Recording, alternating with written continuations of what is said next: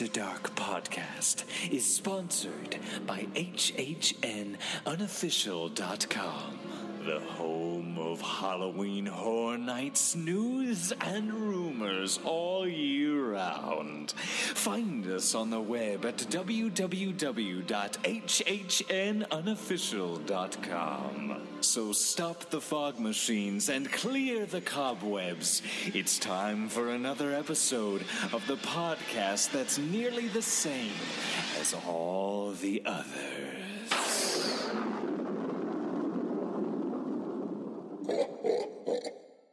Welcome to Disney Parks and Beyond, a Disney podcast about theme parks and all things Disney from the After Dark Podcast Network.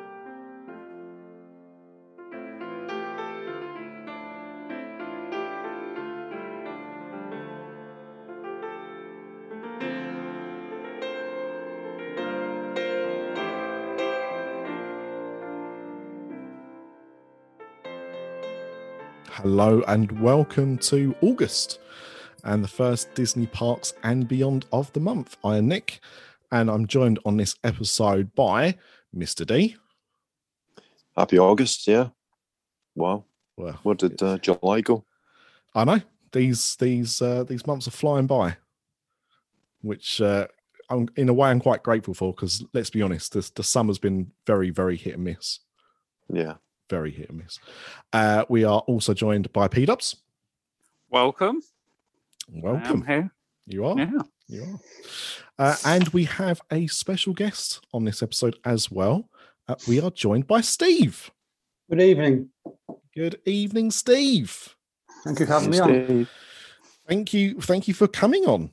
Um, you know, I know, I know you are. You know, we've done we've done bits with you before with the the Patreon and the, and the quizzes and stuff. But just because uh, we've done stuff like that doesn't mean uh, people will necessarily want to be on a an, on an episode of the show. So you know, we're very grateful that you've agreed to do it. No problem. No I problem. hope it doesn't put you off. Hopefully not. No. this is you, you're going to see how the sausage gets made Yeah. tonight. That's that's the uh, that's the thing. Um, so yes, we we have got Steve on to talk about something specific, but we will get onto that a bit later on. Uh, we do start the show as uh, we should always do, of course, which is finding out what everybody is drinking. So um, I'll start in the way I introduce people. I think, uh, Mr. D, what are you drinking? Right. I'm, I've been waiting to pop open my can of lemonade. I have a little whiskey lemonade, a little shivers. Here we are. but Shivers, I've eh? also, yeah, I've had that bottle for a while. I'm just slowly working my way through it, but Fair enough. not a big whiskey drinker, but I like the odd one. Um, but I've also put in my mobile order for a biscuit tea later in the show. So um, my server should be delivering that to my table. If, so, uh, so mobile ordering has made its way through the Dolan household, is it? Uh, well, yeah, What's WhatsApp my wife. That's what that's what constitutes mobile ordering in this house. To, to be fair, I'm going to use one of my snack credits. to to be fair, um, because my wife has to uh, put our children to bed. Um, she will often, if it's not a pod, you know, obviously podcast night, she t- takes the kids to bed and then she stays upstairs. She's not coming down again. But any other night of the week, I will get a text when um, number one son is starting to fall asleep to put the kettle on. Mhm. So, I, you know, I, I didn't really associate it with the mobile ordering system, but of course, that is essentially what she's doing. Mhm. what a smart cookie. Um, P Dubs, what are you drinking? I have got an Americano. At this time of night, what are you, Yeah. Ryan? No, do you know what? I've I'm back in the office on podcast podcast recording days. Um, and because I've had to change my hours, I'm at work between half past six and quarter to seven in the morning. Um, so ha- ha- hang on, hang on. Your your work between half past six and quarter to seven. yeah, in the morning. So I am absolutely knackered. Tr- So coffee time. but that's fifteen minutes. Between no, not I'm not in the office for 15 minutes. I get there between half past six. Oh right, I was going to to say. seven. I was just like, this is ludicrous. what kind, what kind of company are you working for? This is madness. 15 minute work days. I'll have that No. for a dollar. Okay. No, and Yeah, then I work I thought you were a train driver there. You ain't getting That's why Craig that can never get Craig can never get it because he's he's in that train for about fifteen minutes. Yeah, Just as he's in, he's in it for 15 minutes, but it's 45 minutes late. I mean, what's Yeah. that all about? Wouldn't have happened under Love you, Mussolini. Craig. well, do we? Yeah, no, I suppose we do. Um, well, no, fair enough. I, I, I get it. I get it. Um, I might have to pop a Red Bull later on. Actually, that's a good point because um, I've got a little bit addicted to the Olympics, and especially like last week, I was home alone, so it's very easy for me to decide when I was going to go to bed, and going to bed meaning laying in bed with the telly on watching the Olympics and yeah, I had some very late nights last week and Saturday actually because I stayed up and watched the BMX uh, final as well because I found that fascinating. So I think I got to bed about four o'clock that morning. That that wasn't good. Anyway, enough about that nonsense. Uh, Steve, what are you drinking? I have got a can of Schöfferhofer, Oh, nice. Good go. man. favourite drink from Epcot. And Yep. Yeah. I'm in bulk on Amazon now. So there's 24 cans in the garage. Yeah, hmm Yeah, that's true. Of course, uh, other um, e-commerce website sellers are available. However, I don't think any of them are selling it in the quantity or the size of cans that you are getting No. from Amazon. So, uh, hmm yeah, Yep. if you want that, you're going to have to go to the uh, the dark side. I. I say that like I'm some kind of moral crusader. I buy far too much stuff of Amazon. I just hate myself for doing it. Really resent Yeah. myself for doing it, but yeah, Yeah. Um, I've just got at the moment some cherry Pepsi Max, but as I said, I might have to go and grab myself another Red Bull Zero because um, I, I could flag. I might need everyone else to carry me over the line. Um, and speaking of which, we have this show set up in, in two sections. We have what's going on in the parts and what's going on outside of the parts. So let's start this show off with a look at what's going on in the Disney parks. This episode is sponsored by Quicksilver Tours. Look, we all know traveling is the worst part of any vacation, let alone when hitting Orlando. And what do you do when you get to the airport? Magical Express is about to disappear. Free transportation as part of a package deal can be hit or miss, and no one wants to queue up for a long time to get a car hire. And that is where Quicksilver come in. They have a free stop for groceries for airport round trips, a complimentary meet and greet service, as well as luggage assistance. And after a nine hour flight, who couldn't want some help with their luggage? And look, podcasts are always promoting things, right? But how many can vouch for the product or service? Well, we can because Craig has used Quicksilver on previous trips and will be using them again for his next. And he went with 17 people. So, whilst we know there are other good companies out there, we personally know how good Quicksilver are, and we are delighted to welcome them as sponsors. And you know what? We can even sweeten the deal. If you contact Quicksilver Tours for a reservation and mention this podcast, they will even give you a special discount of $5 off for airport round trips. That's off their already reasonable prices.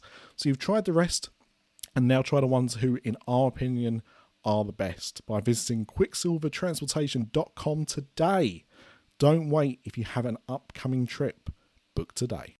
Now, Mr. D, you said to me prior to the start of this show that you thought there's a mm-hmm. lot to talk about. I think there's a there's a fair bit to talk about. I mean, there's there's lots of little bits and pieces, but there's a there's a couple of bigger things. I think, um, but some of the little things that I picked up, obviously from a COVID point of view, things have kind of taken a turn for the worse. Mm, So masks are back on again indoors mm, and when eating and drinking and in line, even with even if the line is outside. So that's Disney, Walt Disney World and Disneyland. And that kicked in from the 30th of July. Mm. Um, in addition, um, cast members must be vaccinated. So that's kind of interesting. That's an interesting move. Uh, yeah. Um, so look, let, let, us break this down. So let's let's look at the first point. So the, the mask mandate is is back. Um, Now, I've not really followed the the West Coast situation too much, but we, we've seen the numbers in Orlando have been really spiking high, like as in like breaking records high, hasn't it? Some days with new cases, so it, it's not too much of a surprise. But what I do find a little bit interesting with this is, you know, it was only what two, three months ago that they started removing all the things that they they'd inserted. So like all the the screens had gone. Yeah, Stuff. if that even. Well, yeah.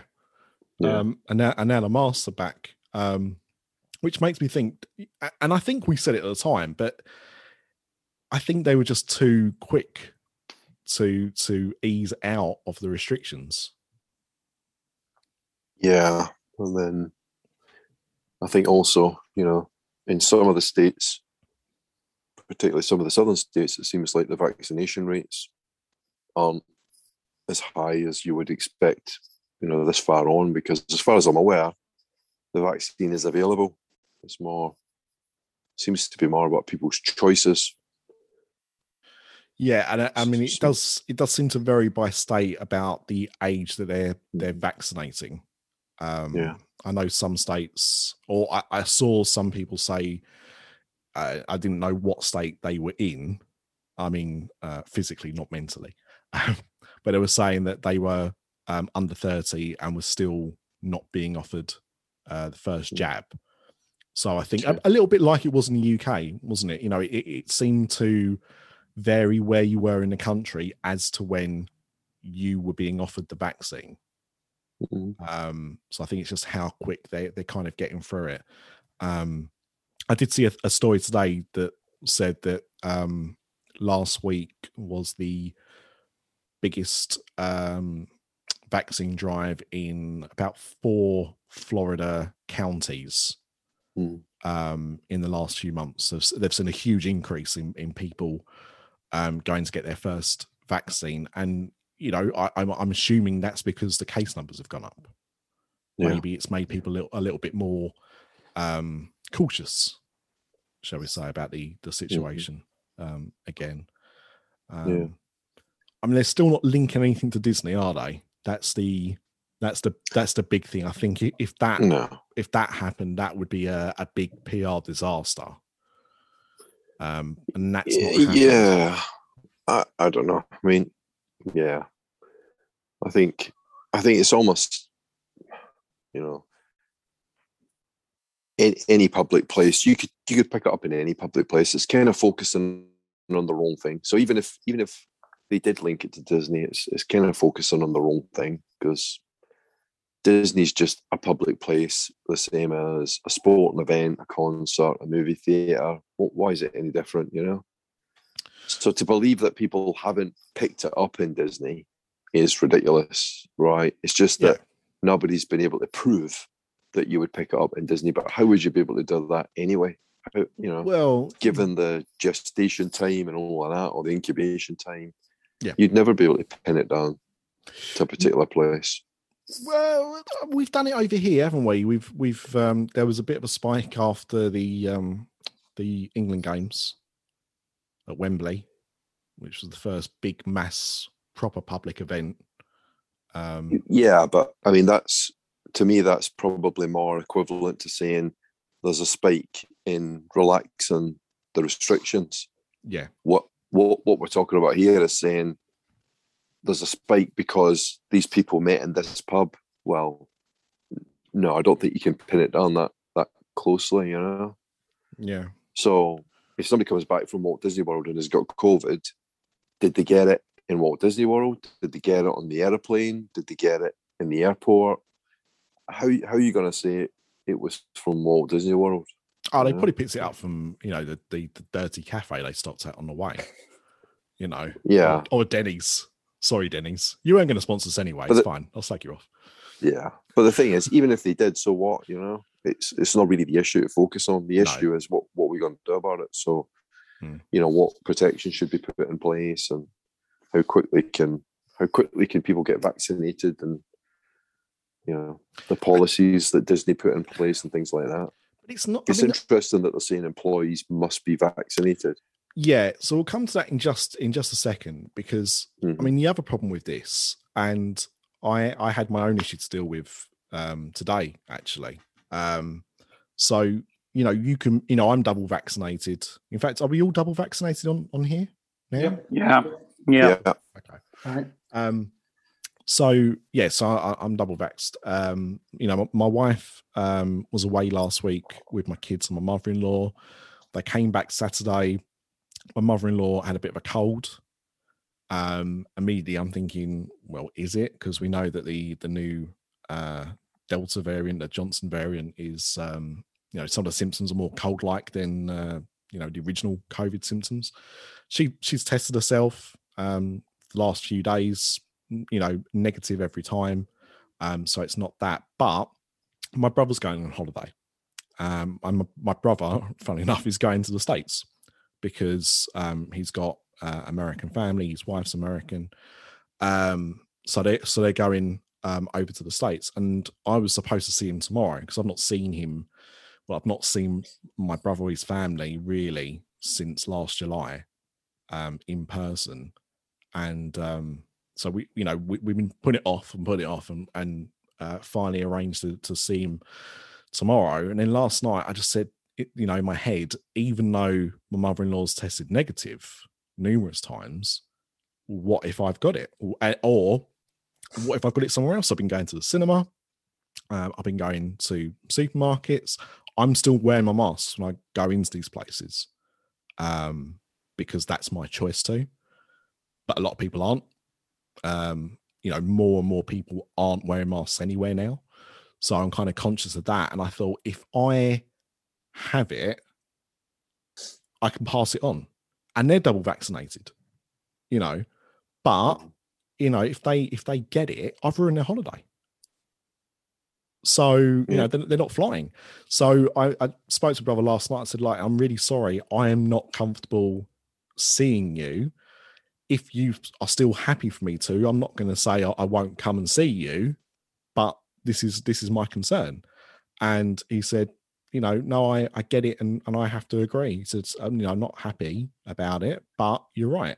You know, that that will throw everything in, you know, and unless unless they are staying in their house um, you know, mm-hmm. every day leading up to um their departure, they could also yeah. get it because, you know, being vaccinated stops you getting, you know, seriously ill with it, but it doesn't stop you getting it. So uh, it's it's just such a it's just awful um, having to think about things like that still. But as you said, um, now can you explain who they've they've um, like said has to be vaccinated because so, it's not so all... at the minute they've said salaried all salaried workers and right non-union hourly paid, and they're negotiating with the unions. And and I should have said really that it isn't just Disney that are doing this. Um, you know, other other companies and even uh, the federal government have said that you need to get vaccinated, or if you won't, if you choose not to get vaccinated, then you've got to wear masks and get tested regularly. So, um, you know, some companies have, have instituted like a weekly uh, test. So, you know, Disney is not alone in doing this. Mm. Um, but it's just it, it's just kind of interesting. It's an interesting direction that you know that they're moving in. Um, I think it's. I mean, I think there's enough evidence now to, as you say, to say that well, in the vast majority of cases, it does protect you from getting it. And even in the relatively limited number of cases where, like the 10% of people who still get infected, it reduces the impact of it. So, mm. I mean, I know, don't there's, know. There's, there's, some good scientific data behind it, I think. Yeah, I, I don't know anyone that's been double vaccinated that's become seriously ill. I do know of a few people that have um, tested positive again for it, mm-hmm. but have either had extremely mild symptoms or no symptoms at all. Well, Nick, my wife, got it. She was double vaccinated and she had it um, two days after the cruise. And and um, Yeah, she was pretty bad with it. Not not obviously uh, bad enough to be in hospital, but she was certainly knocked out for about a week by it, and, and still getting over it now. To be honest. Well, and and that's that's the other problem, isn't it? It's Mm. it is you know what they call long COVID, which is still a complete anomaly, right? You know, when I got it in February last year, uh, it was about April before I could smell and taste things properly again. Yeah. if not a bit longer. You know, that's when it started coming back. It still wasn't quite right. I mean, people say I'm not right anyway, but you know, there's that's that's evidence of it. But there, there you go. So you know, there is exactly what I'm talking about. Someone that was double vaccinated and still got it, except for a bit worse than Yeah. um Like a than bad some dose people the flu. Pretty bad dose. yeah. Yeah. Yeah. Which is yeah, which is weirdly on the molder side of, Yeah. of the Simpsons, isn't it really? Yeah. Cons- considering what can uh what can obviously happen.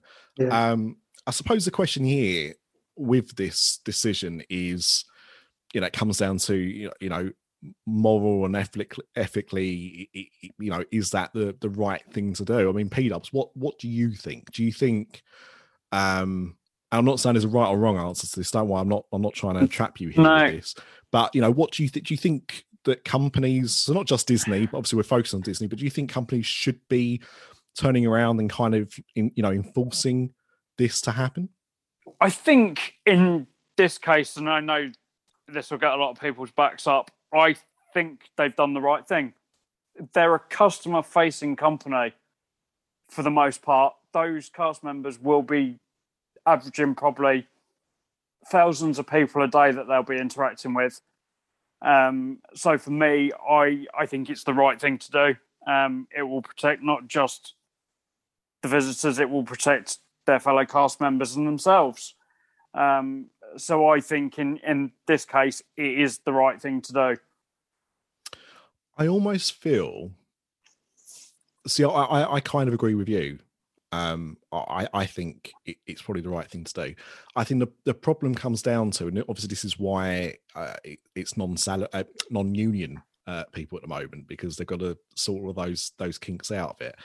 Um, I kind of feel that maybe what they should be doing is turning around and saying, you know, we need everyone vaccinated, and if you're not, you know, unless you've you know, unless you've got um, a medical reason to not um, be exempt from from getting a vaccine, um, but if you decide that you still don't want to, um, that they offer them some kind of furlough or something. Um, I, I don't think, and I mean, I, I, I've not seen any talk of this. I've not seen them say that if you don't get vaccinated, you'll you'll lose your job or anything. That could be on the table. I don't know. Um, but I kind of feel that if they are going to mandate it in that way, there should be an option too um, Yeah. for those for those people if they are so um, against having it done. Um, and I and I, you know, obviously from our point of you know from the UK side of things and how you know we've seen people react to it in this country and stuff like that.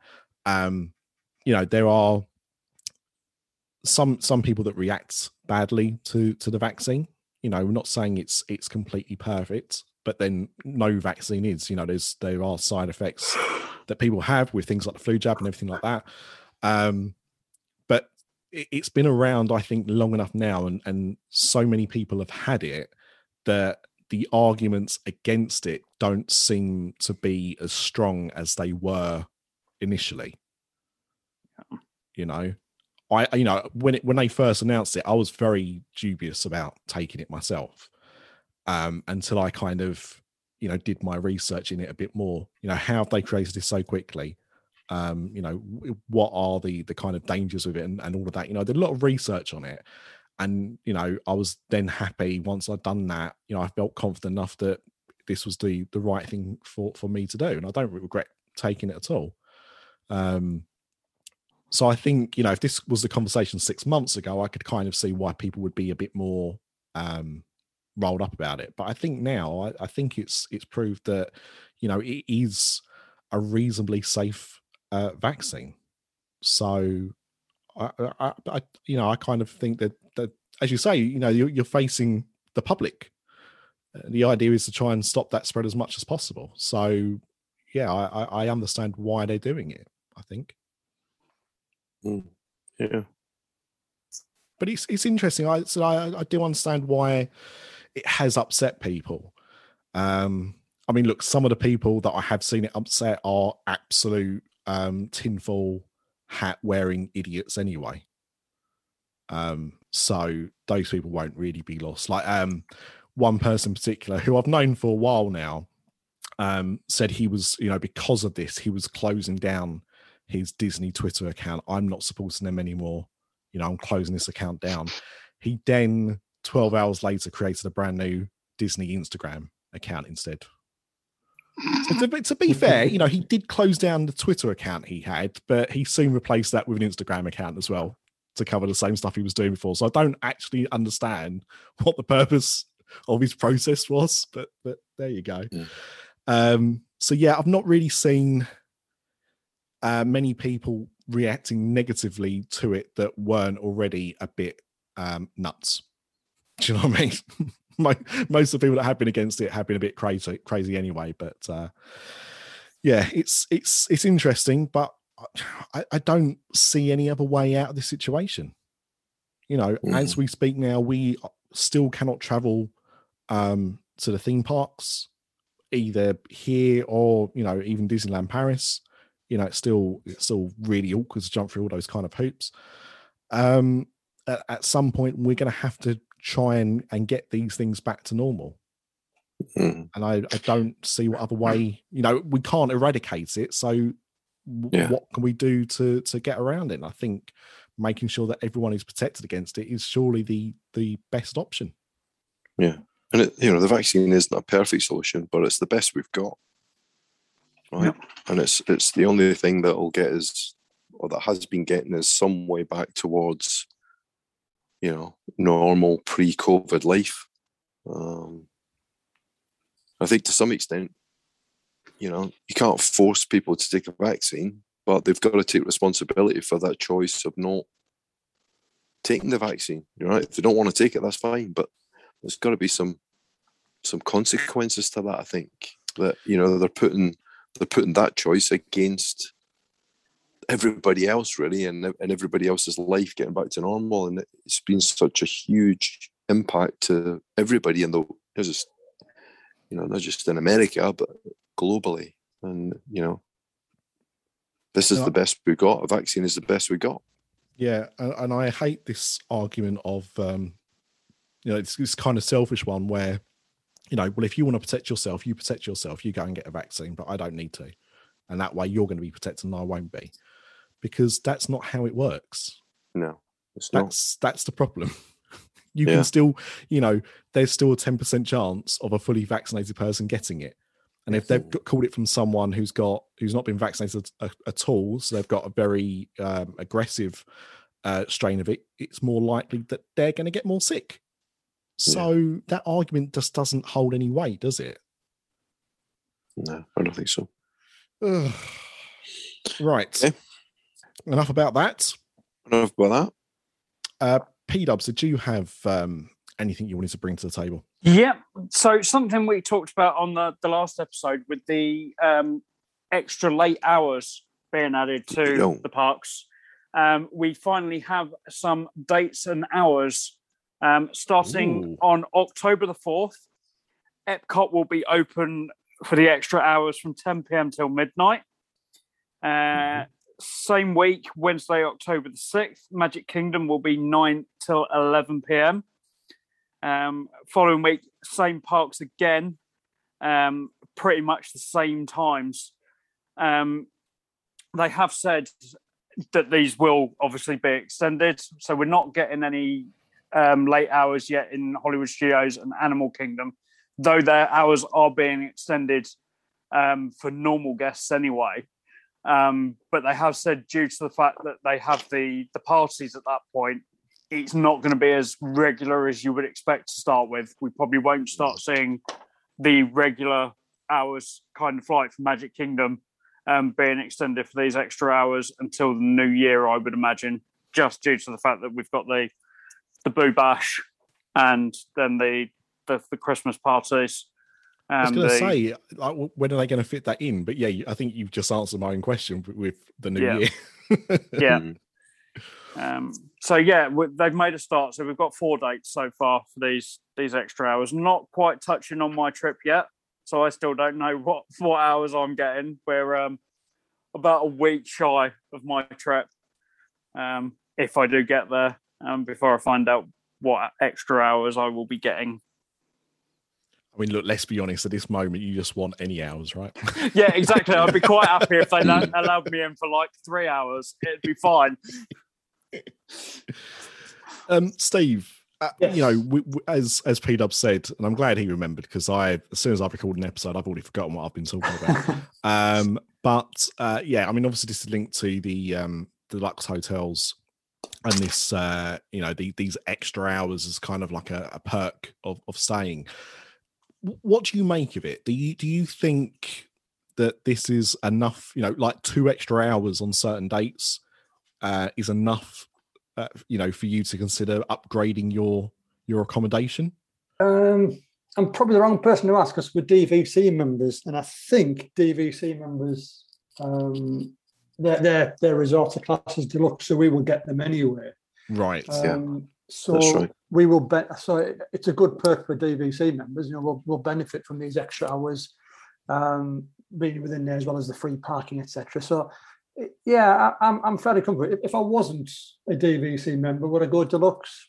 Possibly. Um, I was never a huge fan of the, the extra magic hours previously before I was a DVC member because I always felt like the parks were too busy. We went on a night time and that was a night when it was actually really, really busy, really rammed, and we, t- we tend to avoid those parks on them nights and actually go the next morning when it was quieter. But Mm. if it's limited to, to deluxe um, guests, then it, it may well be a bit quiet, a bit more like after hours events, hopefully. So yeah, possibly, possibly something that actually I, I would consider if I wasn't a DVC member. Hmm. Well, I mean, if if and who knows how the thing's going to settle out, but at least for the two weeks they've announced, it looks like Monday's Epcot, Wednesday's Magic Kingdom. So you're talking about at least two nights a week, and then if they add in studios, I don't know about the Animal Kingdom because obviously the Animal Kingdom's a bit of a strange one at night, but Mm. well, that's, that's when the Um, lions sleep right that's right. yeah That's Uh, tonight. But yeah, tonight. correct yeah But I mean, it's not it's not a bad little pair though, is it? Especially if the numbers are reduced. I mean, you've still got quite a few deluxe and DVC resorts. It's still quite a quite a few people, but obviously not all of them are going to go on any one particular night. So it'd just be interesting to see what the crowd levels are. Um, Yeah. But yeah, it's it's a perk. I don't know. I don't think it would make me upgrade if I was a paying guest. I don't know that it'd make me upgrade from a moderate to uh to a deluxe because it's it's quite a jump. Um, Hmm. But um, but like Steve, I am now a DVC member, so Oh, I'm well, hoping this- to take advantage of this next year. this is the most uh, amount of dvc members i think we've ever had on an episode Yeah, we just need two Mr. and Ripples one. on, yeah that's true make it a trio. yeah, Yeah. oh that could where, where have you bought them, Paul? Uh Polly. Bought the Polly, Oh. Steve. Excellent. did we And what did about we you? talk Where are you? about this did we talk about this on the show or did We did, but actually since since it's all been finalised, we haven't we haven't talked about it. So but two weeks ago, I finally got my my details, my login details and all of that. So it's now officially it's now officially there. yeah Come the first of September, I'll get my first points this year. Brilliant. Blue card as well, or is it resale? No, it's resale. Yeah. Ah, best How about you? Uh, well, our both ours are both resale, but luckily we got the first one when you had the blue card still. So we Yeah. we, we nabbed that. Um, but I think for the Brits, the blue card's okay, but you don't get as many perks. You can't really plan your holiday on the blue card, to be honest, No. and the extra nights and everything. So you've gone the right Yeah. way there. Yeah. Yeah. Good stuff. Mm. And, and which are your home resorts, Steve? We've got Animal Kingdom Lodge, Mhm. 160 points, and then 150 at Old Key West. Nice. Yeah. and we've done quite a few. You know, I I definitely recommend just relax and go to Vero Beach for a few days before your holiday and things, or afterwards. hmm Yeah. Yeah, Vero so is nice. Yeah, very good. And of course, we do now have a DVC show on this network, which Mr. We D's actually featured on as well Yeah. in one of the Yeah. early episodes. Uh, so you can search for a Brit's Guide to DVC. Uh, Yeah. Listen to Kevin. I mean, bless him. Kevin has been listening to his show since day one. I think he, he must have stopped listening about four years ago because he still calls it the wrong title. But hey ho, doesn't matter. it's all good. We're all part of the family. Um, Yeah. But yeah, of course, when you recorded that episode, you were still uh, you were still on tenterhooks. So That's that right. has now uh, been resolved. Yeah. So uh, yeah, great, great Mhm. news on on that. And uh, it's only a matter of time before Craig joins you, isn't it? Really? He keeps telling, telling me he won't. Yeah, I mean, it's, keeps- he, yeah. will. He will. It's He should it's have done. obvious. Like me, Yeah, should he have done a long do. time ago. Yeah, exactly. He, he spends so much going over there that it just Yeah. doesn't make sense that he isn't. Yeah, Af- After a couple of years Yeah, of owning it, a couple of years of owning it, you look back and you think, why didn't we do this sooner? It saves Yeah. you an absolute fortune in the long run. Yeah. Because we we nearly bought Animal Kingdom, Steve, when it when it Yeah. was new, when it was Yeah. launched. We came really close and didn't. I wish we had. Now. Yeah, we, we just fell in love with Animal Kingdom Lodge first time we went, and we popped into one of the DVC little places. I think on the boardwalk, and that sold it to us, and we- jumped in. And Yeah, we got it quite a few years ago when the dollar was, you know, high compared to the pound and everything. So we, we got a real good deal. So and it's Mhm. we've saved we've saved thousands probably because we go every year or twice a year. So yeah, definitely. And that's it. I think if you're if you're um regular like that, then it makes absolute sense. I mean, Craig goes a lot, but you know what, two, three years between trips. It's just that when he goes, he has a it's a big blowout. Um, but uh, yeah, I can definitely see the benefits. Obviously, no good for someone like me uh, or P Dubs, but but definitely me. Currently, uh, currently it is. I've looked so many times. It's weird because the first time I got collared about it was actually California Adventure of all places. Mhm. They stopped us and asked us if we wanted to know anything about it. And at the time, I knew absolutely nothing about Disney at all. And we were like, "Oh, that's quite interesting, but that's a lot of money," uh, and Yeah. kind of walked away. And then, obviously, over the years, I've learned more about it, and it, it is tempting. I've said previously, I think if I was going to be tempted anywhere, it will be this new block at Disneyland that they're Yeah. building. yeah, Yeah. yeah. That'd be a good one. Um, Steve, I'm just Yes. gonna I'm just gonna ask you the question. Um, you know, was there was there any Disney news that you noticed that you wanted to uh, to bring up? You've dropped it on me. Uh, I suppose there's been, I think, fireworks and um, the shows back at Hollywood Studios for the first time in over a year. I think that started Mhm. was starting. Um, so I guess most of the parks are back to the evening shows again now, which is a great thing. So fingers crossed in September, if we get there, we can get to see these. Well, this is this is this is the problem, though, isn't it? You know, Yes. because the thing is, of course, it's great that they're back, yeah, they've also just brought the mask back. So it's like, well, so what's going on? I mean, I've been watching in dismay because I uh I'm 38 years old and I still watch wrestling. There's my confession for tonight.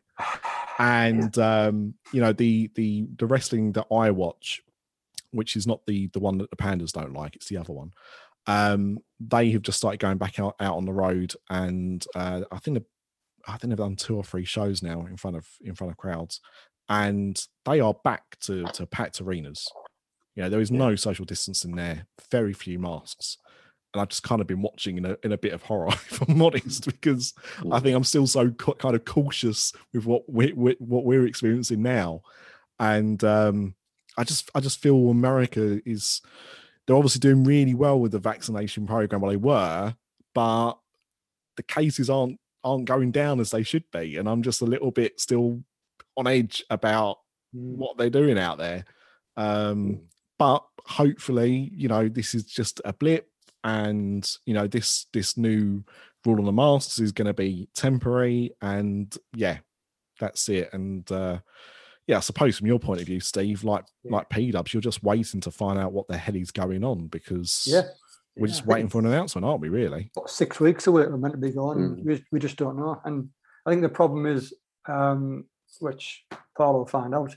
Um, when, when you book a package holiday, great if you cancel it, but when you've booked a, you know, your timeshare points, your DVC points, and your flights and everything else, it's it's a real mess to sort out afterwards. Um, Yeah, I had to do it last year.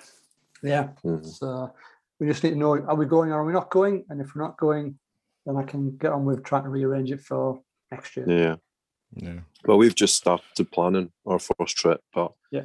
we're not going to go until late October next year. So we're going to try and catch Halloween and Christmas next year. And Right. P Dubs, I might need to talk to you because we're we're going to try and go.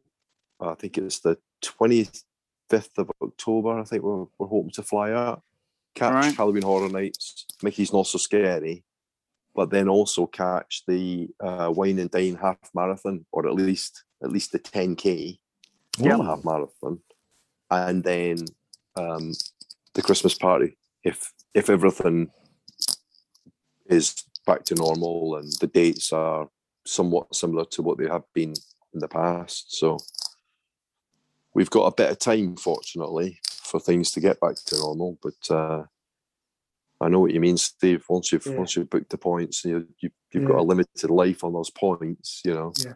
I mean, they've been they've been pretty good. I mean, we, we Mhm. cancelled um, last year, and they rolled the points Yeah. back another year for which they didn't have to do. Um, Yeah. But the points have, have, have backed up now, so we're Right. meant to be going in September. Um, we're then going in um, November, late November again this year, and then May next year, just to use our points, or, or we'll end up losing them.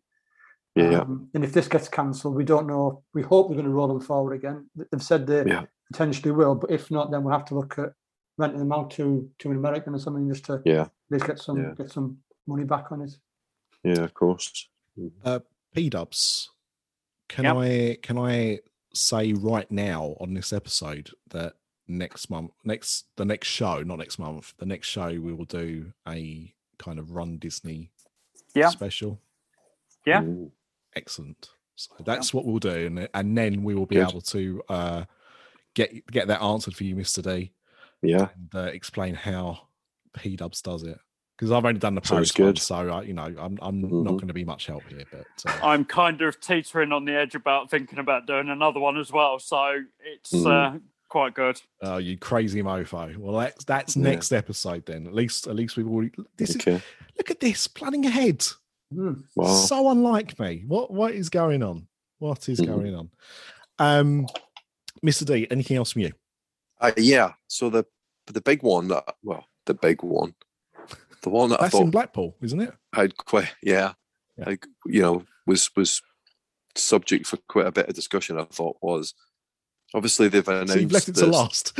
yeah, left the best to last. I, I'm actually amazed that somebody didn't jump in. Usually that's what happens. I start Yeah. with the trivial stuff and build up to the big stuff, but somebody else usually jumps in. But yeah, it's the it's the Star Cruiser. It's the it's the um the new hotel that's that's going to open up in the studio. So did you guys see the video that Walt Disney World put up with the four Imagineers talking about the Star Cruiser Hotel and what that's going to be like? I've, It's popped up a couple of times, but I've not watched it. yeah, I, I have actually not seen it. I've not even had it pop Mhm. pop up in, into uh, my nose, which is uh, unusual because normally I, I get bombarded with, with this stuff. Um, instead, all, all I've had thrown in my face, especially today, is trailers for Venom 2, which I'm not really interested in seeing Yeah, Um, yeah, over and over again, those. strangely. Yeah, Um, but I have I've heard people uh, discussing it, um, including, of course, the lovely Sinead. Um, Mm-hmm. Yeah. and they're not quite as lovely, Kate. And I only have to say that because you know Kate doesn't host on here as well, but you know, still Mhm. like Kate. Uh, but over on Mickey Waffles, so I heard them uh, discussing. Uh, this the Yeah. I don't think they discussed the video, but they were discussing, uh, you know, what had been announced at least anyway. So yeah, yeah. So they had, I, I mean, they announced that it's going to open spring 2022, which Yeah. isn't that far away, really. But no, it's not. Um, It's we- we're, not, we're under a year away. Yeah. Yeah, It's gone up they quite still haven't quickly. announced. Yeah. Yeah, they still haven't announced pricing though, which is interesting. so Um, presumably that's going to happen fairly soon if people are going to plan ahead and book, because you know this is going to book up super fast. I, right? I'll be honest though, I don't because look, as much as we like to think the, the world revolves around us, hmm they're not that bothered about us. They are they are more bothered about the domestic audience. Oh yeah, sure. So Oh, there yeah, won't be. I don't But- think. I don't think there'll be a long window for this. I, I I don't think booking will go on sale until near the end of the year. If if I'm honest, I could be wrong, but possibly possibly but um as as previously kind of communicated i think it's going to be a two night experience so a two night cruise on the halcyon which is a star cruiser but it was kind of interesting so disney uh disney have put out this video where you've got four of the imagineers who have worked on this project um and it's like a round table discussion and they're talking about the project and they let you know they, they they talk about it in more detail than i've heard. It, it's it's very disney constructed okay? So i'll warn you about that. It's all very positive. Everybody's very kind of clean cut. It's obviously fairly scripted. Um it's about 30 minutes long um but but quite interesting. Um if if you heard the phrase a galaxy far far away once you must have heard it 20 times right? That seems to be the the famous phrase. You are in a galaxy far far away uh, but it does sound quite interesting. There's a there's going to be a terminal. Um, and from the terminal you kind of check in at the terminal as you would for a cruise. We're hopefully going to hear more about an earth-based cruise from steve shortly. Uh, you get on some kind of shuttle, which which then takes you to the Star Cruiser, up to the Star Cruiser. Um, and then it said the first thing that you experience then is you have like a muster drill, as you would on a on a cruise ship, and they kind of lay up the, the kind of schedule for the two days and two nights. It's a luxury Star Cruiser, so it's got bars, restaurants, entertainment, etc they have designed the food specific to the Star Wars universe. So, and, and you did see some some photographs of some of the food. Interestingly, blue shrimp makes an appearance. I don't know what it is about blue, blue milk, blue shrimp. I don't get it really. Didn't look that appetizing, but some of the food looked nice, but that, that looked a bit weird. Um, there's going to be uh, entertainment we talked about world class entertainers on board, but they're going to be in the Star Wars kind of theme. Um, there's going to be some kind of entertainment with dinner. Uh, they talked about music. So is it going to be some kind of like the Cantina band, some kind of alien music? Um, I'm, Uh, I'm worried. you- I'm worried can- with that announcement that it's going to be Mhm. like a Chuck E. Cheese style uh Cy. You know, Yeah. like audio animatronic band. yeah, yeah. About like a Sonny Eclipse, yeah. Yeah. Um, I, it sounded like it was going to be live entertainment, uh, but but who knows? Um, it, but it's interesting. They they put a lot of emphasis on, uh, you know, there's this the story and how everything is kind of built into a story, and there's different layers of the story, and Layers. you can basically, hmm? layers. sorry, layers. Yeah, so you know you can yeah like like an onion. So No, I mean like can- the princess. Yeah, yeah. Oh oh, no, that layer. Oh, okay. I was thinking of Shrek, like the layers of the onion. Um, but basically, you can you can immerse yourself in it as much as you want. So if you want to take part in stuff, get involved in stuff, you can. If you don't, if you just want to kind of sit back and spectate, you you can do that. And and they, then they keep equating it to a cruise, like a cruise. You know, you can get go on excursions, you can get involved in lots of the activities, or you can just kind of sit by the pool and and relax. I would suspect if you're going to pay as much money as this is going to cost, you probably want to be a, a pretty big Star Wars fan. If I'm going to sit by the Um, pool, I want my drinks delivered by a droid. What you mean like It's in the um um the The, Aventura? the Aventura, yeah. Yeah, yeah. It sounds like that might be possible. Who knows? But um, there's definitely going to be characters. It sounds like you can dress as a character, um, or you can dress as a like an alien or whatever. So there's some cosplay elements to this. Um, when you go to, you take a transport to the Black Spire outpost. So you kind of go to the park. It isn't a park. It's it's the Black Spire outpost. So you go there. That's kind of integrated into the story the rides and the story behind the rides. So that talked about the Millennium Falcon and Rise of the Resistance. They're kind of integrated into the story as well. So kind of thing kind of makes you think that you're going to get some kind of priority access. They don't explicitly say that, but you've got to believe that, that that's going to be the case. Um, which raises a question for me: Is are they going to do this during normal park hours? I would guess they probably have to. Um, and Um, normal guests, normal tourists would be kind of weird aliens from some other planet. I guess that would be the that would be the story. I would think. Um, I don't know. You know, I, I- mean, maybe um, your access to the Black Spire outpost is outside of park hours. So, I mean, could be. what what's I'm trying to think. Hollywood Studios can open up till about ten o'clock at night, can't it? Yeah. So I wonder if they will close because I mean the thing is, you know, you obviously enter that whole area from Hollywood Yeah. Studios normally, Yeah. so it'd be quite easy to block that off. The only thing is, if this is every day, so you've got to believe that they're running this, you know, continually to make to make money on it. So two day cruise, two day cruise, two day cruise. Eh, If you if if you've got kids, you know, if you if it was only very early in the morning or very late at night, it's not really going to work for families. So who knows? My my guess is it will be during normal park hours, but who knows? I guess we'll find out.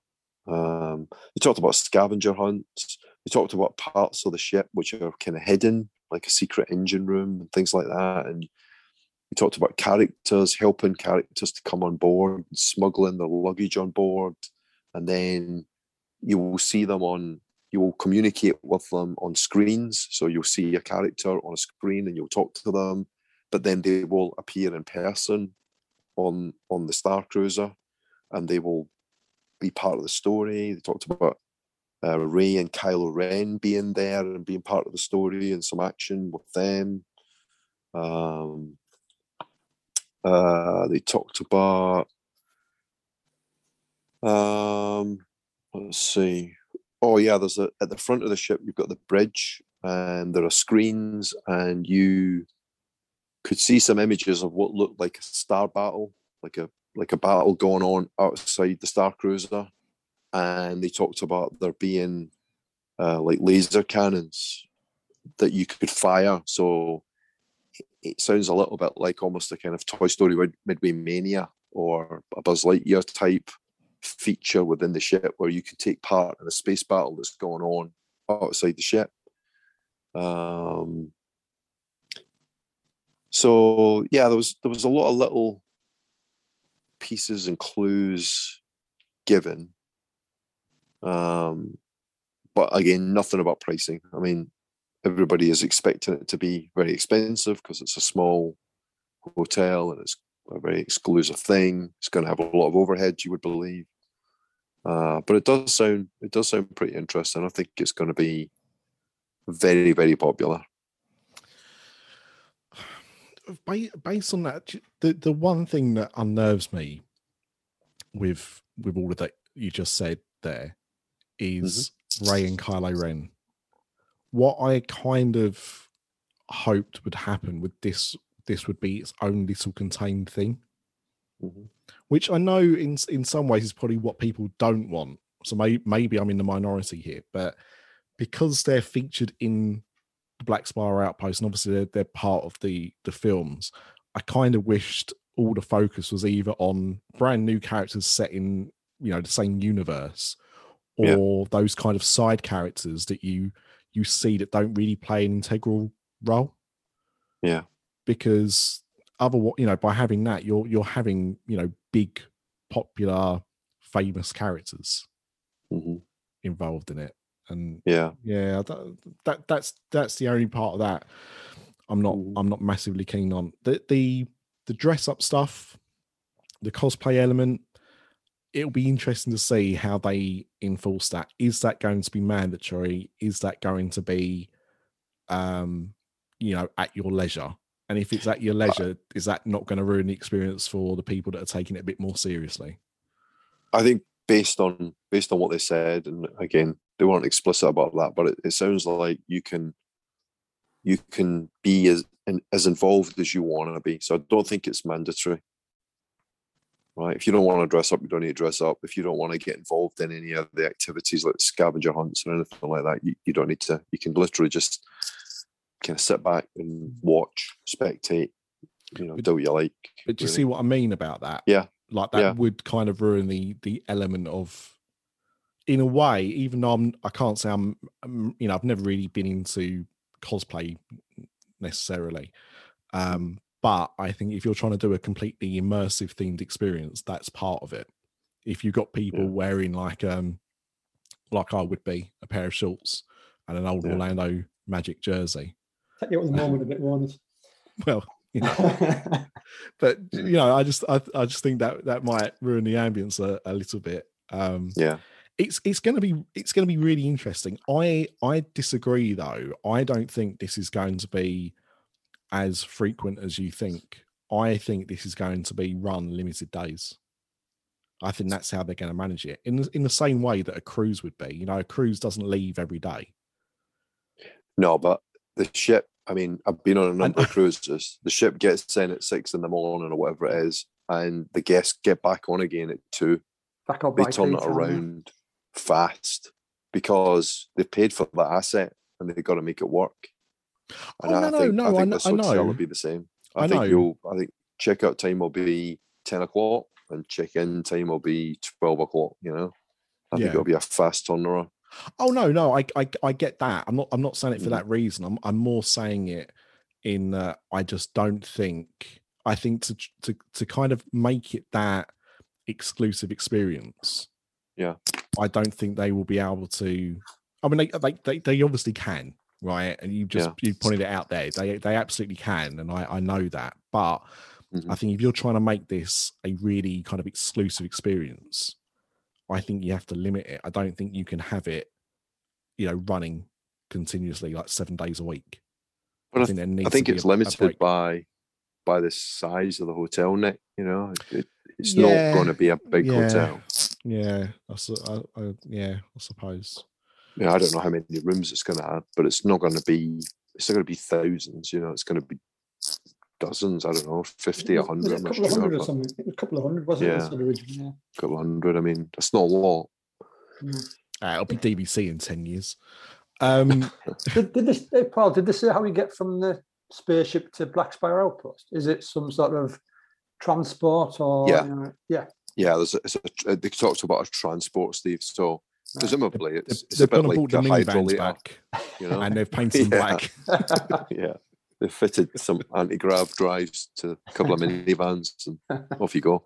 I, I mean, the same as from getting from the terminal to the Star Cruiser. Yeah. You know, there's there's going to be some kind of hydrolator type experience. Yeah, you like, go like in this and- new space restaurant type thing. Yeah, Yeah, sort of yeah, thing, exactly. Yeah, yeah, I like that. So, uh, I think it sounds fascinating. I mean, it's just a shame that it is going to be a fairly exclusive thing. I don't know, don't know what the price point is going to be, but I I wouldn't doubt- allow. I wouldn't allow DVC points. They might do, although there'll be quite, a- quite a few. I imagine, like up there I with. think Paul you only work on. Earth. Yeah, Steve, I think you need uh, I think Yeah. you need uh, intergalactic DVC points for that. yeah. So P Dubs, what, what what do you make of this? You know, you're you're a bit of a Star Wars fan as well. You know, Yeah. he's, now I mean, look, let, let's not talk about the, the pricing, right? Because we don't know what the pricing We don't. could be. It could be five grand, it could be ten grand, it could be twenty grand, it could be two grand. No one knows, right? But Yeah. based on based on what you've heard there, taking Uh, price out, how, like how appealing is it to you? Now, this is weird coming from someone that's been a good decade and a half going to science fiction conventions. I have absolutely no interest in cosplaying or anything like that. I never have done. Um, I'm too shy for that sort of thing. It, just isn't for me. So this whole storyline thing is pretty much null and void on on my part. Yes, I'd love to stay in a Star Wars hotel in the same way that I'm really looking forward to staying in the Art of Marvel at Disneyland Paris. But the overall thing of it is not for me. Um, I said to you guys the other day, I'm not convinced this will last particularly long. Um, I give it five years before it becomes a regular deluxe hotel because I just don't think it's going to have a sustainable lot of people going through it that will keep being- wanting to do it. I think you're being optimistic. Have you seen the rooms? They're not deluxe. Yeah, but you know, deluxe. yeah, you say that, but this is Disney we're talking about. Touche. Um, if they're going to take it down from being an experience, they're not going to knock it down to a value, are they? No. Um, so yeah, I just don't think it'll have a steady stream of customers. Once someone's done it, I think that will probably be a one and done. I, I think Mm. I I, I kind of disagree, but I, I kind of agree in in one sense. Let me explain what I mean. your by bloody mind that. up I then. think, Hmm? I think I think if Disney can keep the franchise alive and fresh, then I think this has got legs. I think this will go for as long as they can keep the franchise, people interested in the franchise. So if you think about the fact that a lot of a lot of it, you know, like screens and things like that, screen based, you can you can Mm. change stuff, you can add stuff in. So, you know, you can add in the Mandalorian, you can if they have another trilogy of movies, you can add any other trilogy of movies, you can change up the characters, the costumes, stuff like that. So I, Yeah, I but think look it's at I think like a cruise I think port, it's look got legs. like a cruise port where you can go on a Halloween cruise, a Christmas cruise. They can maybe change it different times of the year, different experiences. Um, Life day experience. yeah. Yeah. Well, Yeah. now you now you got my now my ears are pricked up. I want to go on life day. Yeah. Yeah. What, what yeah. about you, Steve? What about you? 'Cause you're a Star Um, Wars fan, aren't you? I am a yeah huge Star Wars fan. Um, Jane a lot less so. Um, It's, it's, it always seems to be the case, doesn't it? yeah, yeah. it's, it's, Um, it's always us. I, I, I'm interested. Um, you know, I am interested in in some type, but I, I, like Paul, I'm- I'm not. I'm, I'm not getting dressed up. Um, I'm not. into- I'm not that much into it. Um, I'm just just a big fan, really. But I'd like to see what it's like. You know, you know I guess we're going to see from the vloggers within a few weeks when it opens, and we'll we'll see what it entails, and you know, make a decision. Depends on how much it costs, I guess. Can know, you, if we- if- imagine how miserable the opening cruise will be? Oh. Because it'll just be vloggers, won't it? Yeah. It'll be people from the Planet Vlog. Right? I, wish, I wish there was That's a the, planet the vlog. I wish we could banish them all there and all. Yeah. These, Ugh. there are these aliens from the planet vlog, and they've all they've all got this attachment, uh, this camera-like attachment uh, welded we to just their put it- hand. Put it on their head so they look like R2D2 with this little Yeah. camera out the top of it. I, i- if they all go on using selfie sticks that look like lightsabers, they will Mhm. they will get a lot of favour from me uh, by doing that. But I bet they, I bet they won't. Look, I know, and look, we've all watched vloggers, right? It, not all vloggers are bad. No. But as we saw at Trailer Sam's the other week, when they do something like this and they all turn up en mm. masse, it is Yeah. just it is just a mess. It's When not they enjoyable release experience for anyone. They all release their videos at the same time with the same name. Yeah, Oh, and they're all in. slightly Well, different the one I watched, there was about three vloggers in the background, all Yep. vlogging. It was hilarious. I was like, Oh. oh, that's so and so, that's so and so, that's so and so. Yeah, I, I just think this is fascinating. I think, hey, mm. no matter whether you like it or whether you don't, I mean, I don't think the cosplay thing will be a big deal. I think I understand what you're saying, P Dubs. I don't know that I would necessarily dress up, although there's been times when my wife's looked at what I've been wearing and she said, What planet are you on? So maybe maybe there is something in that. But you know, I just credit to Disney, you know, they've done something different again, right? I mean, we kind of forget that. They they are Yeah. they are innovators. I mean, they did it on cruise, on the cruise line, their own cruise line with the magic portholes and you know, all the all the different things that they did, the rotational dining and all of that. I mean, they're doing it again here, you know, and they'll learn stuff from it. And maybe it will succeed, or maybe it'll fail. I think it will succeed, but you know, maybe it'll never be a big thing. Maybe it's just a, a small premium money earning Yeah. machine. But it's it's different, it's unique, and um who knows, you know, there might be other themed accommodations that come from it, you know. I'm surprised Well- Universal hasn't done Harry Potter yet. I mean, I thought that'd have been done Yeah. years ago. Well, Yeah, absolutely. 100%. Universal, I mean, Universal you know, kind of have done a themed hotel though. I mean, you only get to look at the people walking around the Aventura, and you know, I thought I was Got walking in the. Fast and Furious uh, based based hotel. If I'm honest, but uh, I mean, I think that wasn't Steve, the movie I was thinking of when I was when you a lot were there. Animal House is. Oh no, it is a Universal film actually. It was Um, more like bread. Brett. Benidorm. there was no ceramic hens anywhere. Um, the thing is, though, uh, Steve, to, to that point, is when you looked at the um, certainly some of the concept plans for Epic Universe, Hmm. it looked very much like a Yeah. Harry Potter hotel was in those plans. Now, who knows nowadays if that's still going to be a thing because we don't know what's going to be at Epic Universe, and obviously the the Harry Potter franchise is is kind of um, circling the drain at the moment in terms of like the films and that. And also, we know that J.K. Rowling is uh, exceptionally hard to deal with and get things approved in in that regard. But uh, you know, it's still, I suppose, a a possibility. Um, but like Mr. D said, I think the the big thing at the moment is you know the, the Star Wars franchise itself, and you know obviously TV wise, it's doing very well, and we know that there's um, more films on the horizon uh, in the Star Wars universe, but you know the the the saga itself is over. You know that's ended, and you know that's obviously been very decisive between people. You know, some were happy with how it ended, others, you know, hated it. Um, so yeah, I guess it, it depends really on on what they do next and, and how much of a draw a new series of Star Wars films is is going to be. And you know, at the moment, only only time will tell on that, right? Yeah. It's hard to I mean, the other big opportunity's got to be Marvel, and and I know that I know they've got the Art of a Marvel hotel in in Paris, but you know that's kind of like an overlay. It's not no, I disagree. it's disagree. not a properly think, themed hotel. I don't think no, not I at this disagree. level anyway. I disagree. I to me, the art of Marvel is what I wanted a Star Wars hotel to be, which is all of the kind of experiences and being able to meet characters and being able to go up to you know locations and you know see skylines and stuff like that from the films without this excessive need to have all the other bells and whistles attached to it. I mm. personally, I think this is too much for me and I mean, you know, that might change. You know, once it's open, we get to see it. You know, all in action. You know, I might, I might be persuaded otherwise. But for me, at the moment, it it sounds a bit too full on for what I'd like to do. Mm.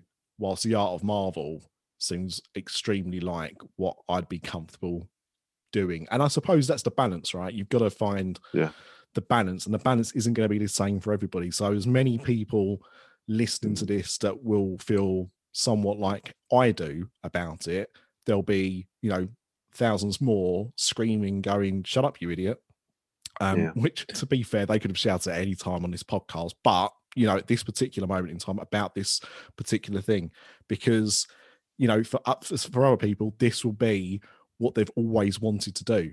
And it will be, Yeah. I suppose, for, you know, for anyone that gets to experience it, it will be the closest to being in a Star Wars film Yeah. that we'll ever get. So I see it from that as well.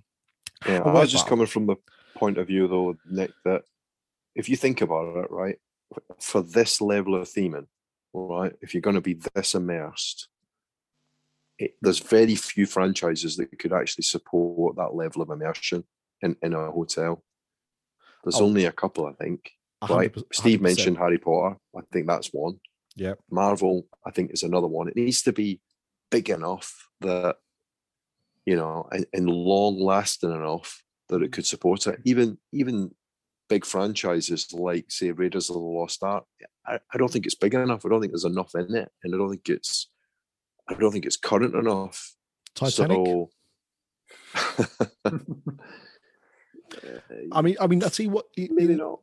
I tell you what would be interesting though, um, Mhm. is is what happens with Avatar, because bearing in mind we've got what another four films down the pipe at the moment. Yeah, but the first one's so No, average. no, no. I look, yeah. I look. I'm with you, right? I'm not saying Yeah. I don't think Avatar is going to be the savior for anything, but yeah, if if these next Avatar films blow us away, or you know mm-hmm. do the kind of box office numbers that the first film did, if they get anywhere near close to those those first films, Yeah.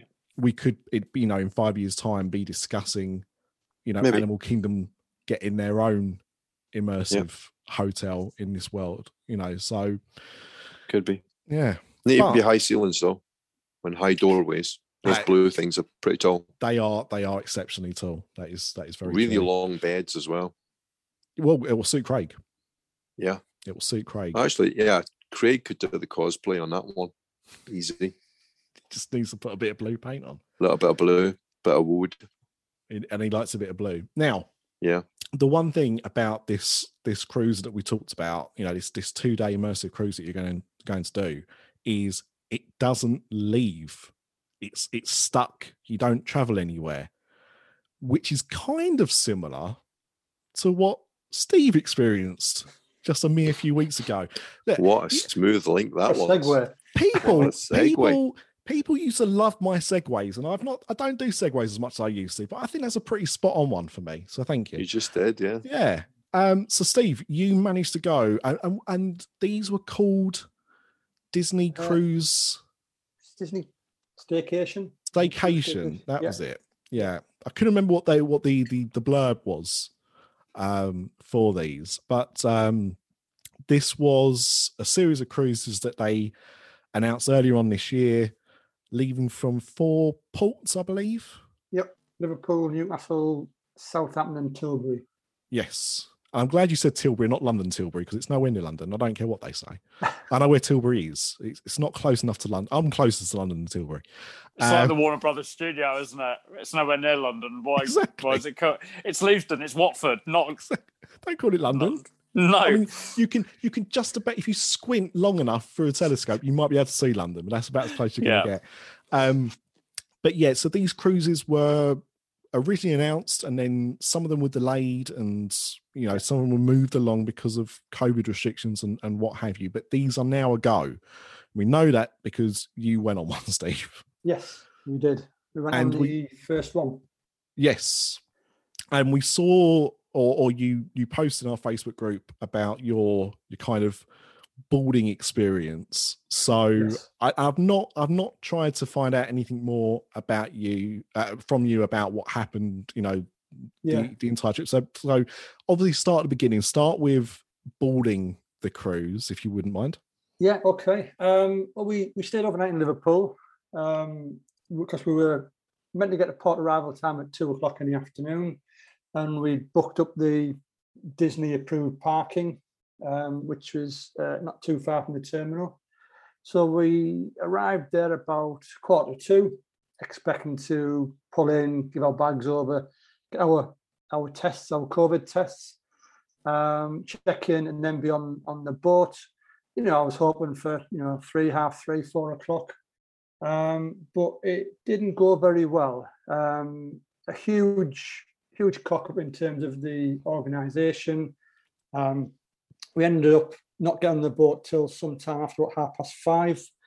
Uh, we sat in the car for, I think, about two hours, um, just queuing in the adjacent outdoor car park to to get to to drop our cases off and then and then have our tests.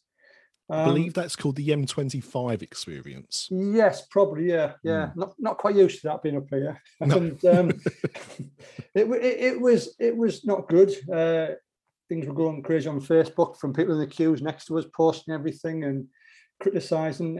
And the problem was simply um, they had organised it where they had I think eight parking spaces for te- for in car testing. So you did your own test and then handed it back and then and then waited for your results. And when we got there, um, we assumed you would take your test and then drive up another couple of floors and wait for your test and then be released. I think because of earlier problems in the day when people were wandering around out of the cars and not staying in the cars, they decided to hold people in the actual eight bays uh, until you got your result by email, which could be anything up to half an hour. Oh So, God. Yeah. So that was why all of a sudden things got very, very slow. Um, people were getting very, very angry. Um, and we were simply waiting in the car, waiting to get our, our tests. Finally, uh, not long before we got to the bays, they seemed to realise that you know that they need to change it and go back to what they were doing. So once we got there, we took our test, then got sent up to the, the third floor of the, the, the parking structure uh, and sat and waited for I think about 25 minutes for our for our test results, which were negative. Uh, and then we were released to go to actually um, check in. So that, that was the start of it. What I don't understand with that though is the this insistence of getting your result by email. You would think if you're doing it all there, Yeah. they could just, you know, get those. I mean, I, I obviously don't know how they're doing their testing, right? But you would you would think if they're doing the testing there, they would have some kind of facility to be able to just tell you. A bit like a McDonald's drive-through. You know, you go and order your food at the first bay, you Yeah. go and collect it the second. They could have had the first bay where you get your your test administered, and then you drive up to the next one to say that you passed and you can carry on. Exactly, but yeah, this was the way you sat in your car, or, you, or as most people had stood outside the cars waiting, and then once you got your test results um, and it was negative, you went to the the elevators, and there was another couple of um, cast members there, crew members, who then checked your email. Yeah, show them your email, then then they'll let you through, and then you're in the the proper check-in. But I think I, I think it was something like um, two, definitely two and a half hours at least between getting to the car park before we got we got our test results. Two and a half to two and three quarter hours. So it was it was a bit of a bad start to it. Um, you then get sent through to uh, part of the arena uh, uh, where the check-in is. We got put to the front of the queue because we were castaway silver castaway members, which was nice. Um, they then checked us in very quickly, very efficiently, no problems there and then you were sent round to the next stage, which was um, waiting for your coach. Because even though it was only about a 10 minute walk, um, they were taking everyone down by coach, I guess, because you've been tested. They don't want you out in the open world, so they keep you in a confined environment to get you to the cruise ship. So we sat in these chairs, and they're in rows. I think it was five rows of chairs, um, and they were going, you know, row one, row two, row three, row five, and onto the onto the um, coach, and then to, the cruise ship that's when the next problem occurred because ourselves and, and another family and a few others are sat in this row. I think row four. So I think uh, row one and two and three went, and then suddenly went back to row one again. So we were sat there looking around, going, "Well, when are we going to get on this cruise ship?" So the chap in front complained, um, and and finally um, they sort of dragged us to the front and said, "Yep, no problem. Sorry about that. We'll get you on on on the uh, coach." and that was it. We're on, we're on the way to the cruise ship, which was good. Um, it's about a, I don't know half a mile from check-in to the cruise ship. Took us 45 minutes to get there because there was huge congestion in roadworks in Liverpool. So we went on this long, circuitous route around Liverpool, past the cathedral, seeing the sights of Liverpool to get there. Um, then through the Did, last does check- they charge you for that, Steve, as a short no, no, th- th- excursion? this was all. th- th- All we all we got charged for was the actual parking. Um, okay. and and the the tests were all included as well. I think I think it was something like um, thirty five pound for three days parking, which wasn't wasn't too bad being so close. No. Uh, and, and all the, all the tests were were included as well, which which which was good. and I Um, believe, Steve, when you was doing that tour of Liverpool, Li- Liverpool was still listed as City of Culture. It hadn't quite lost its yeah, status. we, we, we, we saw we saw the UNESCO heritage status docks, and then I think two days before we came back, it was it was gone. um, so yeah, so we got there eventually. Um, we got um, through the, the the bag check, the hand luggage check, um, with our regulation alcohol in the bags to get on there, and then we're on the cruise ship. I, I, think it was about half past five um, when we when we finally got onto the cruise ship. So three and three quarter hours, I think, to to do that, which was was the was the, a bad start, but you know, the rest of it was great. Cool. So you've got on there now. Yeah. How was it? Because uh, was this your first Disney cruise, or have you been on a Disney cruise before? We've been on two other ones. We've done it from um, from from Florida. We did the I think it was a four nights um, Bahama cruise. We've done that twice on the on the Disney Dream. So you know we've we've done on the big ship, and this was obviously the smaller ship. You know it is a lot smaller. Um, still very nice. It's a beautiful ship. It's, it's you can clearly see they've been doing the work on it when it's been um, out of commission for for 15 months. They've obviously been painting it and changing things, and you've all got um, a bit more modern technology now with, with doors. You know, you, you wave your hand in front They've of the got doors. doors. Well, you, you wave your hand in front of the doors now rather Oh, right, sorry. to open the doors. Same with the lifts and things. You, you, you wave your hand up to go upwards and, and down to go down. So it's all, you know, I guess COVID friendly, trying to keep everything as, as low touch as possible. Um, but yeah, it, it, it was it was it was excellent. Um, you when you get in the ship, you do your your muster check. So you've got to go to your evacuation point in case there was ever a problem. That was much simpler this time because it was you got directed to a certain point of the ship and you checked in with your your details and and, and you scanned your phone onto a, a QR code. So that was all done that way, rather than having to. At the, I think previously everyone at the same time goes to a separate muster point where the lifeboats are. So that was a lot a lot simpler, a lot easier to do. And then after that, you were that was it. You were released, and you can you could then do whatever you want. Um, pop the restaurants, get a bite to eat. Um, you know, go and see the show and things. That, that that was the biggest problem I think on the first night. Not for us, um, but for some other people, like in the situation of, of, of the problem car parking and testing. These guys had um, the show booked on the first night for half past five. Um, Mm. some of them were on the early rotation dining, which is sort of five, half past five. So these these these families were getting on the cruise ship um, without the luggage because the luggage hadn't been delivered, and I think ours was quarter seven. It came eventually. Um, so I think some of them will have missed um, the the actual show they'd booked up for potentially, and, and certainly been late for for dinner as Mm. well. So that was that was a bit of a probably a poor start. I mean, I think we were lucky we got on the time we did and had the late dining. So Yeah. just yeah, a bit disappointing for some people, I guess. Yeah, I, Mm. suppo- I suppose the problem as well is because it was such a short cruise. Mm. Is there was no guarantee that they would be able to get that back. Do you know what I mean? Like they might No. not have been able to have booked another show, or they might, depending on the restaurant, they might not have been able to have uh, got into the restaurant that they'd, they'd missed out on because of, of no fault of their own.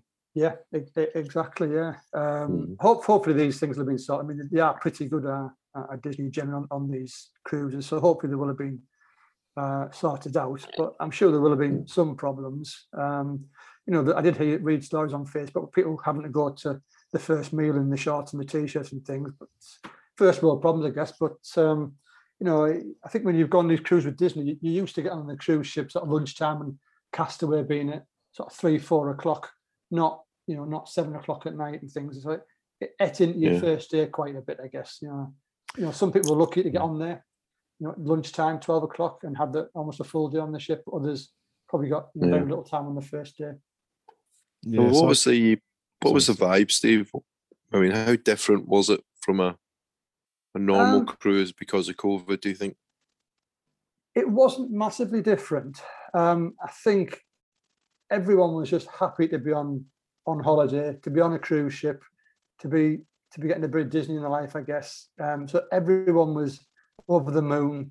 I mean, when, when we when we cast away, I mean, there wasn't a big castaway party they normally have, but they had a uh, music off the side of the ship, um, and there was smoke going off, and then some fireworks at the side of the docks, and that was emotional. You know, I think people were getting emotional watching that because it's the first time in you know 18 months or longer for a lot of people to have, have had that sort of experience. That that was brilliant. Everyone was in a great mood then, um, Mm. and generally, yeah, I think it, it didn't feel too dissimilar um, to a normal cruise. It was just there was the extra precautions. You know, you you know you had to wear a mask um, in the corridors and inside, but on deck you were free not to wear a mask if you didn't want to.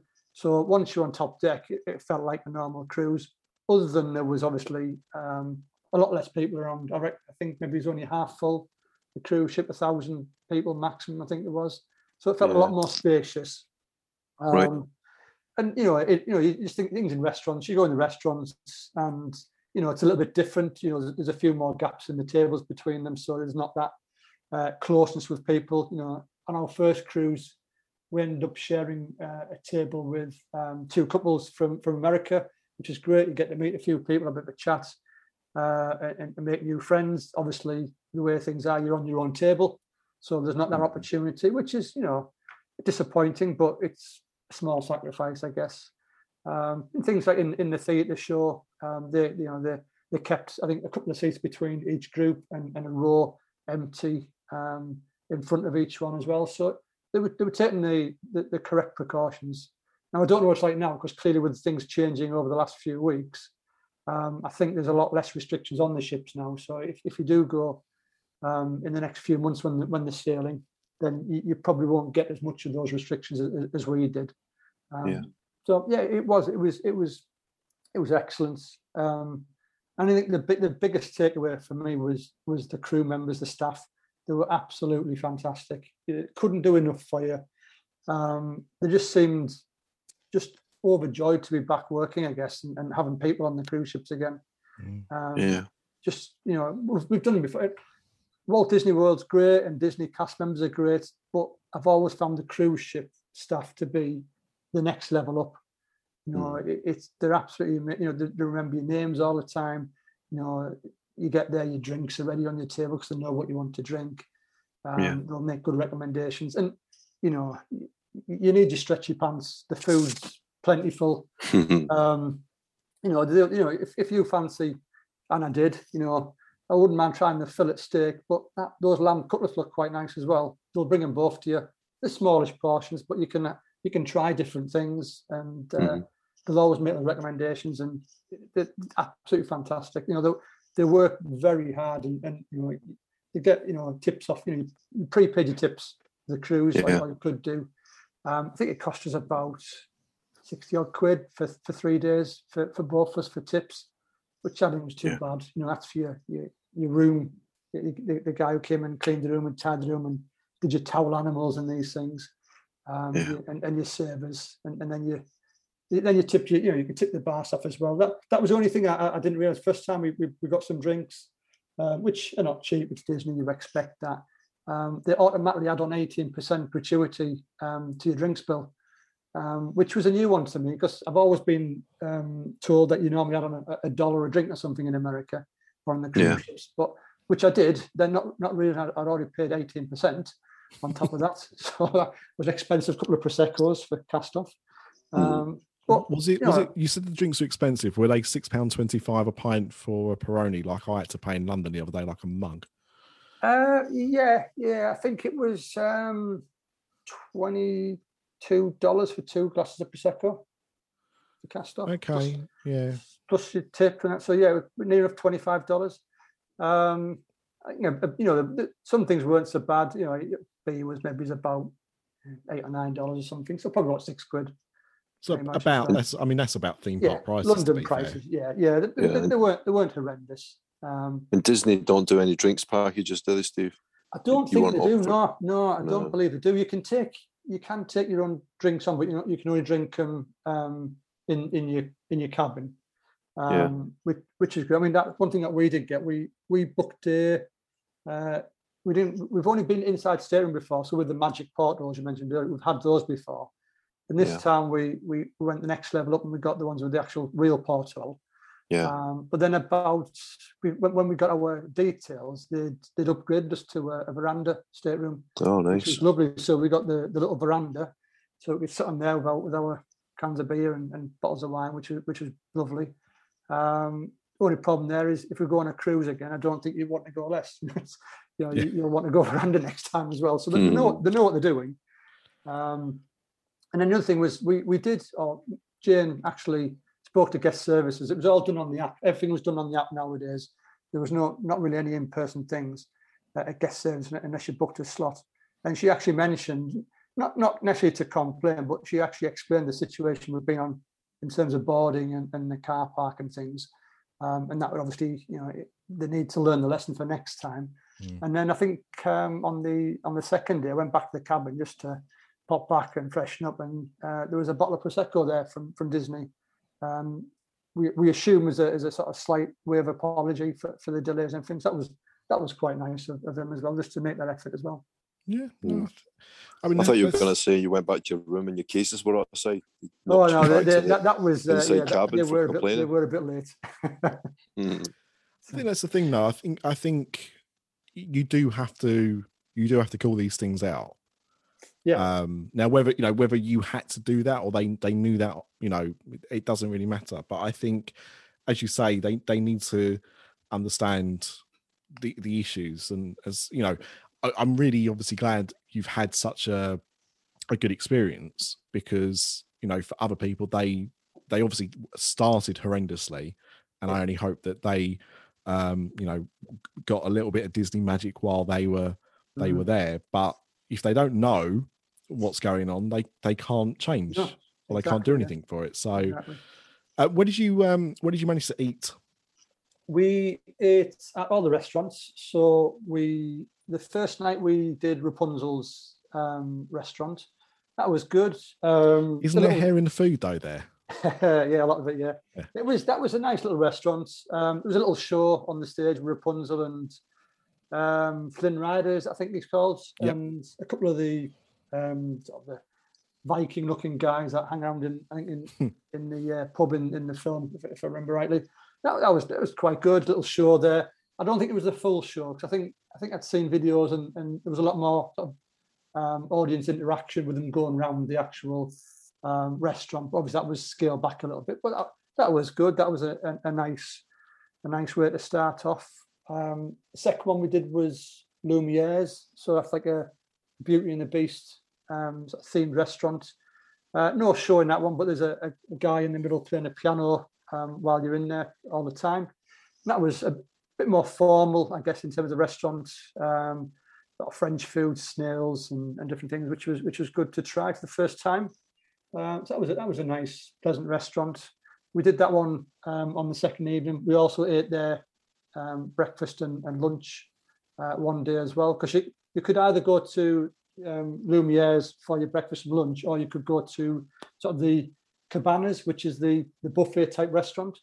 So we, we tried we tried all of them in the end, and you know we enjoyed all of them as well. And then the last night, um, I think my highlight was the animators palate. Yep. Mm. We've we've done it on the Disney Dream before, and it's a bit different. On the Dream, it's a little bit like the uh, is it Turtle Turtle Talk with Crush at Mhm. Disney World. It's a bit Yeah. it's a bit like on the Disney Dream where they've got the interactive screens and um, the characters are sort of talking to the children in the audience and interacting, and it's great. But this one um, was, I thought, a, a lot better. It was, it's the one where the the restaurant starts off as black and white. Um, I guess Mm. like in the olden days of black and white stick, Steamboat Willie and everything. Um, and then as the as it goes on through your meal, it, it turns to colour uh, later on, which is really good to see. But as well as that, at the beginning of your, your meal, they come round with these bits of paper, these A3 bits of paper, and they ask you to um, draw draw a character. And there's, you know, you put your face on your body, your legs, and your arms, and everything. You can doodle different things on there.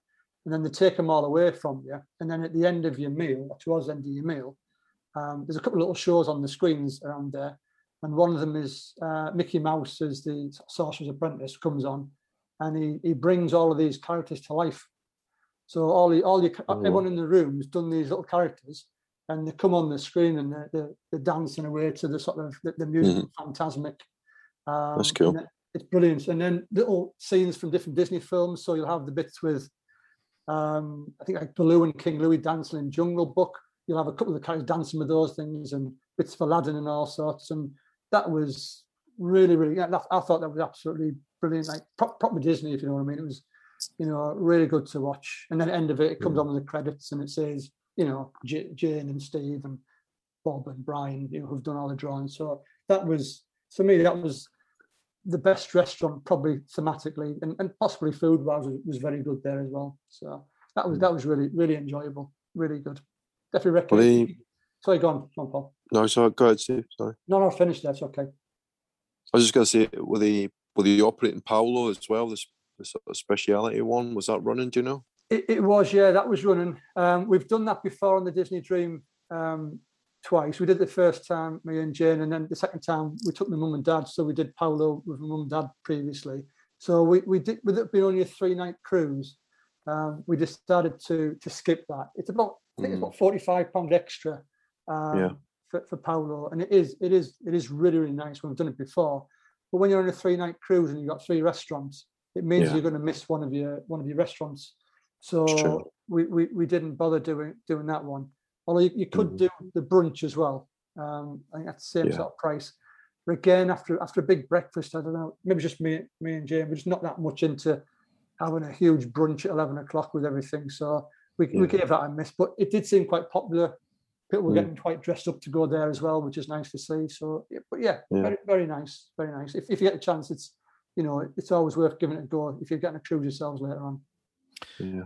Well, I've got to say, what you were saying there about the food and uh, the tables and the new restrictions and stuff like that, that actually really appeals to me because, Yeah. quite frankly, I hate meeting people. I hate meeting new people. Um, I've got a lot of anxiety issues, so that just sounds like absolute hell, which has always put me off on cruise ships. But- Um, But you don't you don't don't need to to- though, Nick. If yeah. you don't want to sit with people, you just specify that at the Yeah. beginning. You don't Yeah, have to. request that. interesting.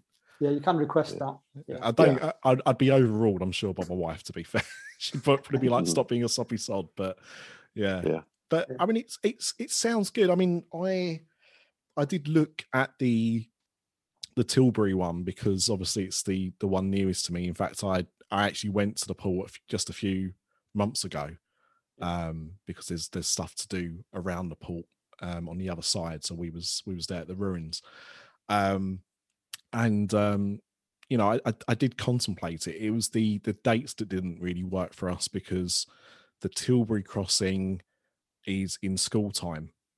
It's when the schools go back. So it was going to be very awkward for us to do. But actually, when I looked at the times of it, we probably could have got away with doing it because it was, I, I think you could, I think boarding started late afternoon on the Friday and you arrived back uh, or you or you departed the boat about seven o'clock in the morning. So we could have like probably le- left school a little bit early on the Friday and Yeah. taken the kids straight to school on the Monday, but uh, Yeah. ruled against it in the end. But I'm kind of you know wondering now was that the right call because uh, it it sounds really good and It- you know for is. those for those that don't know when we said about the staycation part so you, you obviously mentioned that you you left but Yes. of course the staycation element of it is that you are at sea but you don't depart the boat so you Yeah. are at sea once you depart until you arrive back Yeah, we, we Um, left Liverpool um, and we basically went over to, to Ireland. We went down the coast of Ireland, uh, back up down the coast of Ireland again, and then back up the coast of Wales and, and, and back into to, to Liverpool. And but then again, we had probably the most amazing weather and seas you could, you could ever wish for. I think it was Hmm. 28 degrees on the ship, and it was it, was flat as a pancake. They say it was. You know, we were worried because Jane gets a little bit um, queasy on, on, on cruise ships previously, but it was so still this time, absolutely fine, and everything else. That was lucky. It was Mm. yeah, you, you couldn't have wished for, for better weather, and you know, and you know, we went as, as two adults. You know, we, we've not we didn't take any kids or anything, and you know, even you know, people think, oh, it's a Disney cruise ship. Why would you go as two adults? But it's an adults only area. There's a lovely little pool, uh, spa, and, and gym, uh, little bar area then everything, and it's it's it's really nice. You know, and there's, I was surprised at how many.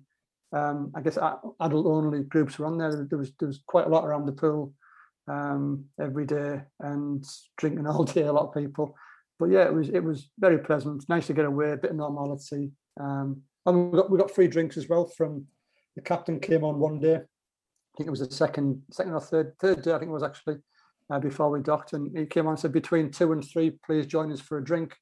Um, the, the day special cocktail beers and, and soft drinks are free for that hour as, I, as our sort of welcome back to you as the first guests on a cruise ship for 15 months, which was again another nice little treat from them. So yeah, there's little bits and bobs everywhere, which were just you know just really really good. Um, a couple of shops on the ship, they, they were decent. Got a you know a bit of selection of um, of cruise sort of merchandise. And for the Brits, they basically went to Epcot UK Pavilion, just brought a load of stuff from UK Pavilion and put it on the cruise ship. Which is what it was. Even, I think you, know, you can just see that you know I think instead Epcot Pavilion and UK Pavilion on, on a lot of the um, tops and, and things. Um, usual scramble for Spirit jerseys. I think everyone was buying sell on eBay, um, as, as they often do. So, but yeah, other than that, it was just a very, very pleasant couple of days. Um, you know, when we weren't relaxing on deck, you know, we did a few of the trivia quizzes. They have them all over the ship at different times of day. Disney music, Disney trivia. Um, I'm sure Paul, you do quite well with your quizzes. Um, yeah, you should have done all right there, Steve. We we, we, won, we, won, we, won, we did actually win one quiz. Uh, we there came, you go. came first on one. Um, and then on the night time, same place, they have a bit more adult entertainment. So there was they have they have like a, a match your mates, the, the old Mr. and Mrs. TV show um, off off out of UK screens. So they had that one night, and, and again music quizzes and different things for, for the adults and things. That, yeah, so yeah, it was good. You know, and you tend to be in there till about midnight. Um, then it sort of quietens down. Um, you know, you head to the I think the piano bar as well, which is quite nice, called Keys. Just sort of sitting there, and there's a, a guy in the corner playing piano all night. So whatever you want, if you want a bit more fun, you go in the, the big room for the quizzes and the um, Yeah. the, fun. And if not, just go in and have a, a quiet drink with a with a guy playing piano or watch sports in the sports bar. Steve, the the Pirates Night's usually a staple of Disney cruises. Did they did they run any version of that on They, this? they didn't know. We, we've had them before um, when we did the, the the Disney Dream, but they didn't this time. I think the reason that the the Pirates Night normally is is late after both of the, uh, the the meal sittings, so everyone can go, so everyone can see Yeah. the fireworks. So the, I think wanting to try and keep people away from you know everyone on, on deck at the same time. Yeah, Um, Yeah, they, sure. they didn't. They did instead of that. They did um, freezing the night away show. So it was you know Elsa, Olaf, and all this. They, they did two shows of that one, you know, to, to coordinate with the two di- dinner sittings. uh-huh. Um, we, we didn't bother. We heard it. We, were- we were sat around the bar in, in the adult area. All, all the families disappeared to watch that, and they all seemed to enjoy it. So that that, that was you know that they had spots on the floor. They had like you know a bit like um, what you've seen in America for some of the fireworks shows. They had spots on the deck, so you have like families stood in certain areas to keep your distance between each other. Uh, and, and that seemed to go down quite well as well. So yeah, yeah, something different. I guess they, they replaced the pirate one with that one instead this time. Sounds good. Hmm. Good. So sounds like you had a good time though. Yeah, loved it. money? Yeah, yeah, yeah. I think so. I mean, it, it, they're never cheap Disney cruises compared to normal cruises, but I think you do get that extra bit level of service, especially if, if, Yeah. and if you're a Disney fan. Obviously, you see the characters and you see the Yeah. shows that you like to see. Um, you know, and, and you know, even if you're in your room, you know, you put your TV on there. It's it's not Disney Plus, but anything you want to watch is on there. Any films on there you want to watch and things. So, yeah, I, th- I think it is. It is worth the money. Um, More so because we've had nothing for you know eighteen months, two years. Um, Yeah. You don't mind maybe splurging a little bit and, and, and giving it a go. So, yeah, Mm. definitely, definitely. And, and then leaving the ship though, that's one thing. Leaving the ship's a lot easier than actually getting on the ship. It was uh, you, you go to your what you do is you end up going to the restaurant you had your, your evening meal at. So we end up in Animator's Palate for breakfast uh, with a you know a, a table service breakfast. You do that, Mm. and then you you were off. Um, you, you walk downstairs, you, you disembark, you jump on the uh, on on the coach again, takes you back to the the sort of check-in area, and all your bags your all your bags are lined up there. When you get there, grab your bag and off you go. And that was, you know, much easier getting off than getting on. Let's say that. Um, but yeah, all in Yeah. all, you know, it, it started in a disappointing fashion, but you know, we we quickly forgot about it. To be honest, you know, once we're on the ship and enjoying ourselves, we had a, we had a great time. yeah, sure. I suppose that was the first cruise, wasn't it? So Yes, yeah. I think I think they learned the lessons after that. Um, yeah, and, and what they did say as well is if you if you did a walk in because obviously people didn't all park in that car park and a lot of people came from liverpool that were, were on the cruise ship anyone who who just turned up on foot had a totally different experience they walked in they Mhm. got the test they waited for the test result they checked in and they were on the boat probably Wow. lot of them in, in an hour or an hour and a half time so i think it was Yeah. just the, the car parking which which hopefully they've well from what i understand i think they have actually fixed now you don't seem to be getting the people Yeah. complaining now so if only you'd known, you could have parked your car at Craig's and walked in. He, he, he did offer that actually, but then we decided to stay in a hotel overnight, which was basically about hundred yards from where the neck where the car park was. We just thought Yeah. it was easier to do that and have a have a night Yeah, around Albert. Docks, have a meal, uh, a couple of drinks, and and, and then Mhm. have a you know a couple of hours in Liverpool Centre the next morning before we, we jumped on the uh, on, Yeah. on the ship. But yeah, so it, we didn't know, but end of the day, No, you don't know. it, it didn't it didn't spoil it to be honest. Yeah. Yeah. Yeah, sounds really good. Yeah. yeah. Hmm. I I think they did the bounce back deal as well. We didn't go this time, but the off, if you book a cruise when you're on the ship, I think the and this is probably for all the cruises that are still to come as well. I think that they'll give you ten percent off. I think uh, a future cruise if you book, um, Yeah. that or, or commit there and then to it as well. So something for people to think about. Yeah.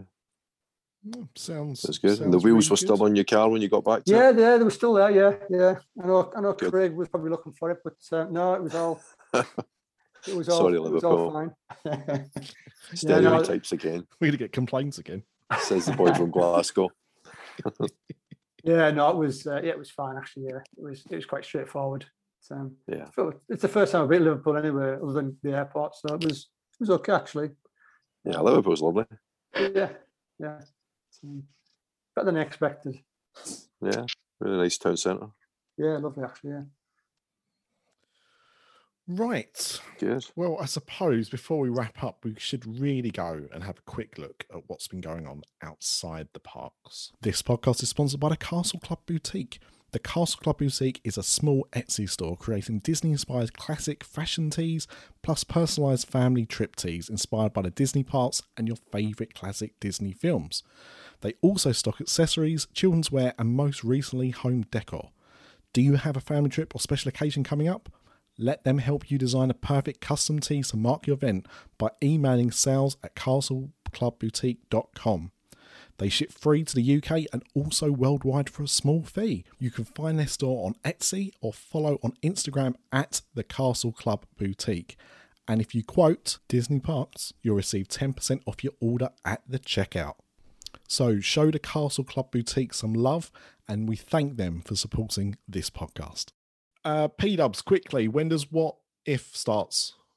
Uh, it starts on next Wednesday, I believe. It 12? starts on next Wednesday. Yeah, That's about on right. next Wednesday. Yeah, Okay. I think it's the 12th. Good. I can't wait. I'm looking forward to it. No, sorry, no, it's the 11th. I've got the wrong wrong date slightly. I'll let you off. Yeah, it was it's close, close enough. Yeah, They've already released the toys, yeah. so there's spoilers galore out there. if you if you want the show spoiled for you, but uh, there you go. But uh, no, I'm looking forward to it. It's I mean I've enjoyed all the Marvel output this year, but this one, I'm, I'm yeah, I'm really looking forward to. Yeah, yeah, it So- should be interesting, and it seems to be. They've they've been saying that it's going to have as much impact on the MCU as Loki has. Ooh, So, um, and it's already been confirmed it has got a second season. oh, Um, ooh, that's good. so, with at least one returning character, which you could probably guess from all the promo work who that is. Indeed, I can. Doctor Strange. So- Yeah. Um, actually, speaking of second seasons, I saw today that uh, the Mighty Ducks Game Changers has got a second season. yeah, Oh, that's Still, still haven't watched it. Really? I Um, haven't either. You you watched it, Steve? Yeah, yeah, we watched it. Yeah, I, I'd never seen the films, um, but we we give it. We really enjoyed it.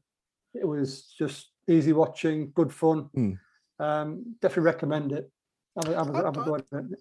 To be honest, I like the films. Uh, or- Yeah. I remember liking the, the the second and third films more, but um, yeah, they were fun for what they are. I I just hadn't got a chance to watch it yet. Um, but I will I will do, especially after that recommendation. Yeah, it's definitely worth a watch. Thank you. Um, I know as well that um, Turner and Hooch has started. I watched the first well. episode. Any But good? it- yeah, it, it really does feel quite faithful to the original film. Uh, it's very much got that feel to it, like the Mm. the, the dog out of water, as we should say. This one um, that he doesn't quite fit, and that the dog's kind of the the, the anchor to to what the show's going to be. Yeah. Hmm. I will I will watch it. It's just a bit too soon for me to watch it, so I'm not going to watch it just just now. Um, I did I did see though today. Um, I think it might have been episode three of Monsters at Work. Yeah. Is that what it's Uh, called? is it three? Yeah. Yes. Is that, Yeah, the well, ball- I- is that- is that the bowling one? Uh, no. Well, okay. Let, when I say I watched this, I watched about five minutes of it, so I don't know. but it was the first time I'd got to see it because um, my son can't stand it. He used to love Monsters Inc. when he was younger, and then at some point something switched, and now if you play Monsters Inc., he he runs, he runs away. So we've not been able to to watch it, but my daughter has watched it with my wife um, when they've been able to. Normally, when I've been working, so I've not seen any episodes. This is the first time I saw it, but I was impressed with the animation. It does look quite good. Yeah, I'd it's give good. a juice, considering doesn't- it isn't Pixar. Yeah, and it and it clearly like it still doesn't look like the film, but it does look like the film at the same time. Do you know what I mean? It, it, it, you can Yeah. see it's made on a cheaper budget, but I think they've done quite a good job with that, considering um, Yeah. you know that as a circumstance that it, it still looks good. Yeah. So and um, yeah, they, they th- my wife and daughter uh, like are big fans. They they like the new characters, which is the most important part, isn't it? Really, if you're going to create these new characters, you've got to make them Yeah. uh, likable. And uh, yeah, they've all got new favorites, so they're obviously doing a good job. Yeah, and for, pretty good. unli- unlike Disney, there's a lot of merchandise out for it as well. I've seen toys everywhere for it, which is odd. Yeah. Normally, you have to wait ages. More for that merchandise than content. Jungle Cruise, probably. yeah, well, yeah, we'll come we'll come to that in just a second. Um, because uh, and I, I believe you saw this on the ship, Steve, but uh, I know Cruella is uh, coming Yes. out at the end of August. Yeah, we we hadn't seen it on Disney Plus, and um, they had. I I didn't mention that they had Cruella and Black Widow on the cinema on the ship. We didn't see Black Widow. We didn't get time to watch that, but we did see Cruella, and I was I thought it was absolutely fantastic, Oh, absolutely brilliant. it has been the biggest shock for me this year Mm. in how good it. Like, I've seen it like three or four times. Um, not not all my own choosing, admittedly, but um, but I th- yeah, I think it's a cracking, great soundtrack. I Oh, think Emma brilliant. Stone's great. I, I like all the I like all the casting. I, I think everyone is cast really well in it, actually. Um, and it's it's got a good story that you know kind of doesn't play as you kind of were probably expecting to. Much much better than you know things like Maleficent. I think in in capturing uh, an origin for the character. Yeah, it's great, great film. Yeah. So if you haven't had a chance to watch it, that's coming out on Disney Plus uh, at the end of August. So I think it's the 27th that comes out. And Um, that ties in nicely to another story. Go on. Uh, The suing of Disney. How you know what? I almost I almost ended this episode without without even talking about it. So it's been an odd few weeks, right? Because what the last show, maybe the show before, we were talking about Scarlett Johansson producing a new uh, Tower of Terror movie for Disney. yeah. Well, that's Uh, that's going to be interesting, isn't it? Mm. yeah. Yeah. And it's only getting more interesting by the day. Go on. Well, today her agent has now replied to Disney saying that they are appalled that they have attacked her character. Oh, so, um, yeah, it's it's not looking good. it's I tell you what, it's a good job Saturday Night Live's on hiatus at the moment. Yeah, because uh, for those that don't know, she's married to uh, Colin Jost, who is uh, the uh, Weekend Update anchor on Saturday Night Live and a and a writer of the show. Uh, I can only imagine the fun they'd be having uh, with this story right now if that was actually on. Um, and and the thing is, so to, to fill you in, if you haven't heard this, and if you haven't heard this, you're obviously living under a rock or something. Not the Rock. We will talk to, about him in a minute um, but A Rock, because um, yeah, this is all to do with the release of Black Widow. The fact that it was supposed to be a cinema only release, it obviously got a release on on Premier Access as well. What was interesting, and I think plays more into this story now that we're talking about it, is the fact that we got figures for Black Widow that opening Yeah. weekend for, for Premier Access, which we don't normally get. And it was odds that that you know Mulan they didn't announce it for Cruella they didn't announce it for Raya and the Last Dragon they didn't announce it but for Black Widow they did you know, you know, we've made sixty million dollars through Premier Access this this opening weekend, which wasn't was about the same as the I can't remember what the opening weekend was for Black Widow now, but it was about that kind of domestic release, wasn't it? Yeah. About 60 Not only did- Not only did they announce the figures for the film, they also announced what she took home in her wage. Oh, did they really? Yep, they Oh, announced that she got she got paid twenty million dollars up front for it. Now, I saw somebody on a wrestling forum, ironically, where we were talking about this, um, kind of like taking a, the piss a bit, saying, "Oh well, you know, I'd like to get paid twenty million dollars and not get the royalties for you know the, the rest of the film." And I said, "But if you are someone that lives on twenty million dollars wages, right, that's obviously not something we can comprehend, right? But then we don't have the lifestyles of those people either." right? So it's all relative. Of course, it's an obscene amount of money, but if that's the world you live in, and you've only got to look at like Johnny Depp when they were going through all of his like wages and the amount of money that was going out to agents and security and nannies and all this kind of crap, um, that you know it doesn't go very far when you're living those kind of lifestyles. So it, it it probably does have quite a big impact. But you know what? Even if it didn't have a big impact, it's the principle. You don't cut a deal to do a job and then the rules to be changed afterwards and that's that's what's happened here so she's clearly not getting the same share now disney have obviously been doing this with premier access for all their films but warner brothers you know announced last year that all of their big films this year were going to be going straight to hbo max um, day and date with the cinema um, for 30 days. So all those films you could watch for the first 30 days on HBO Max before they were taken off. And all of the people in those films affected got renegotiated Yeah. so that they wouldn't, you know, not saying they wouldn't miss out, but you know, they would have some kind of um, you know, something done with the the the overall wage so they weren't going to be missing out on all the uh, extra money they might have got for profit shares or, or whatnot so i'm not really sure why disney haven't done the same thing except No. that they're just eh, bastards basically what else i don't know how else to describe it i i think this this situation only makes disney look bad i don't think it makes scarlett johansson look bad at all hmm. And the thing is, we haven't got the full story yet. We don't know what the deal is, whether she's getting paid a pittance from what they made on Disney Plus, whether she's getting anything at all, or or what.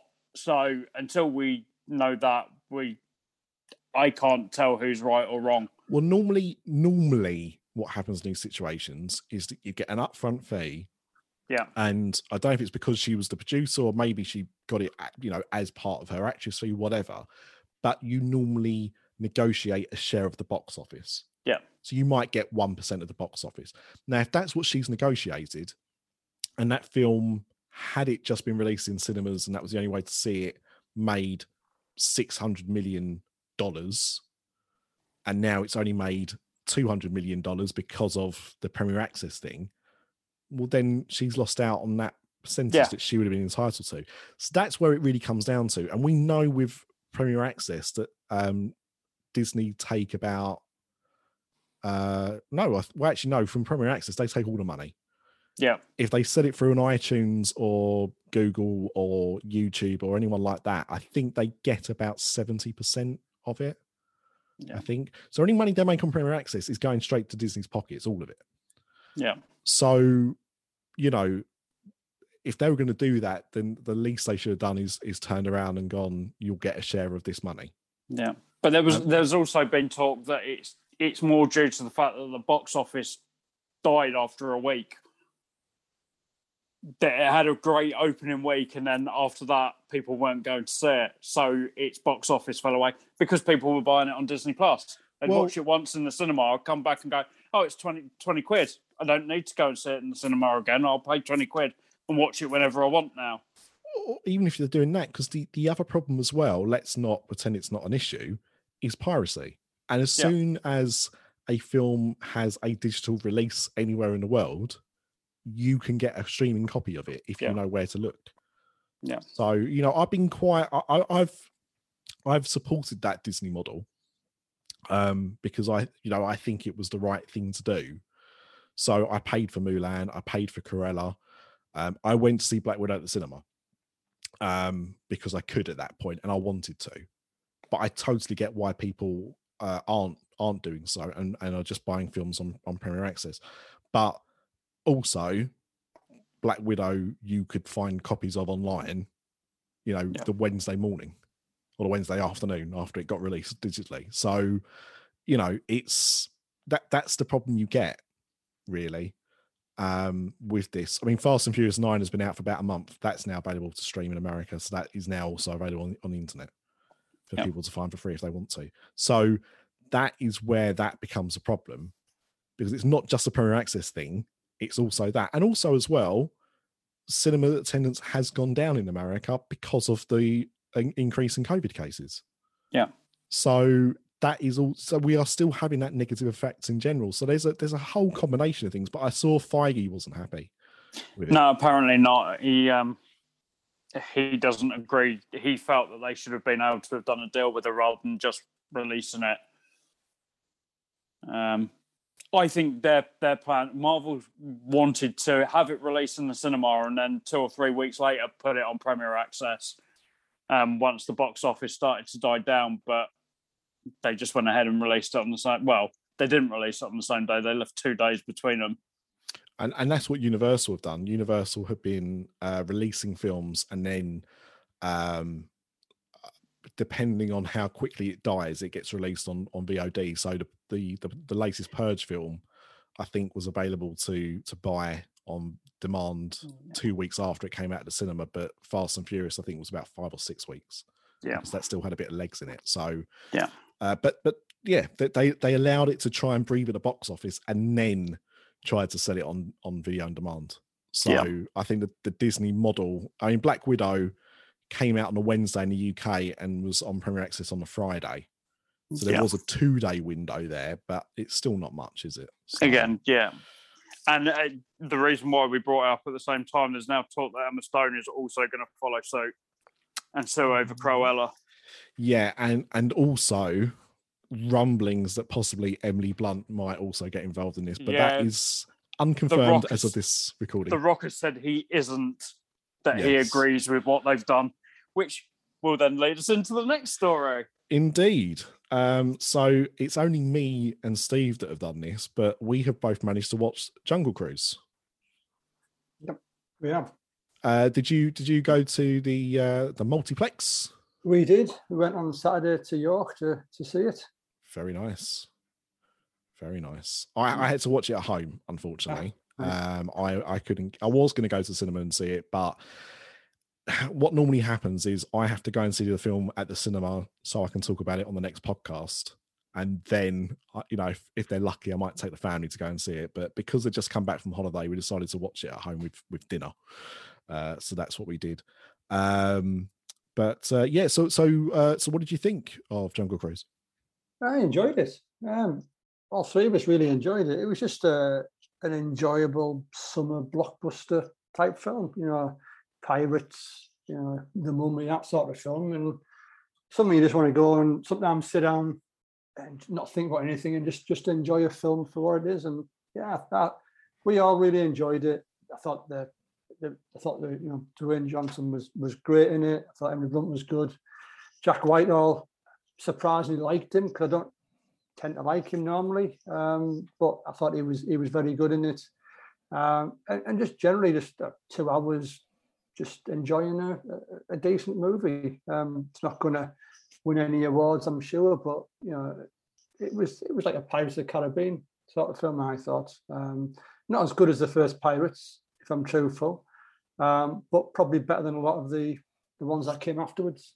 Um, yeah, I'm sure it'll. I'm sure there'll be spin-offs. I'm sure there'll be uh, sequels coming out to it. Um, it leaves it open, I guess. Uh, yeah, I, I enjoyed it. Good, decent film.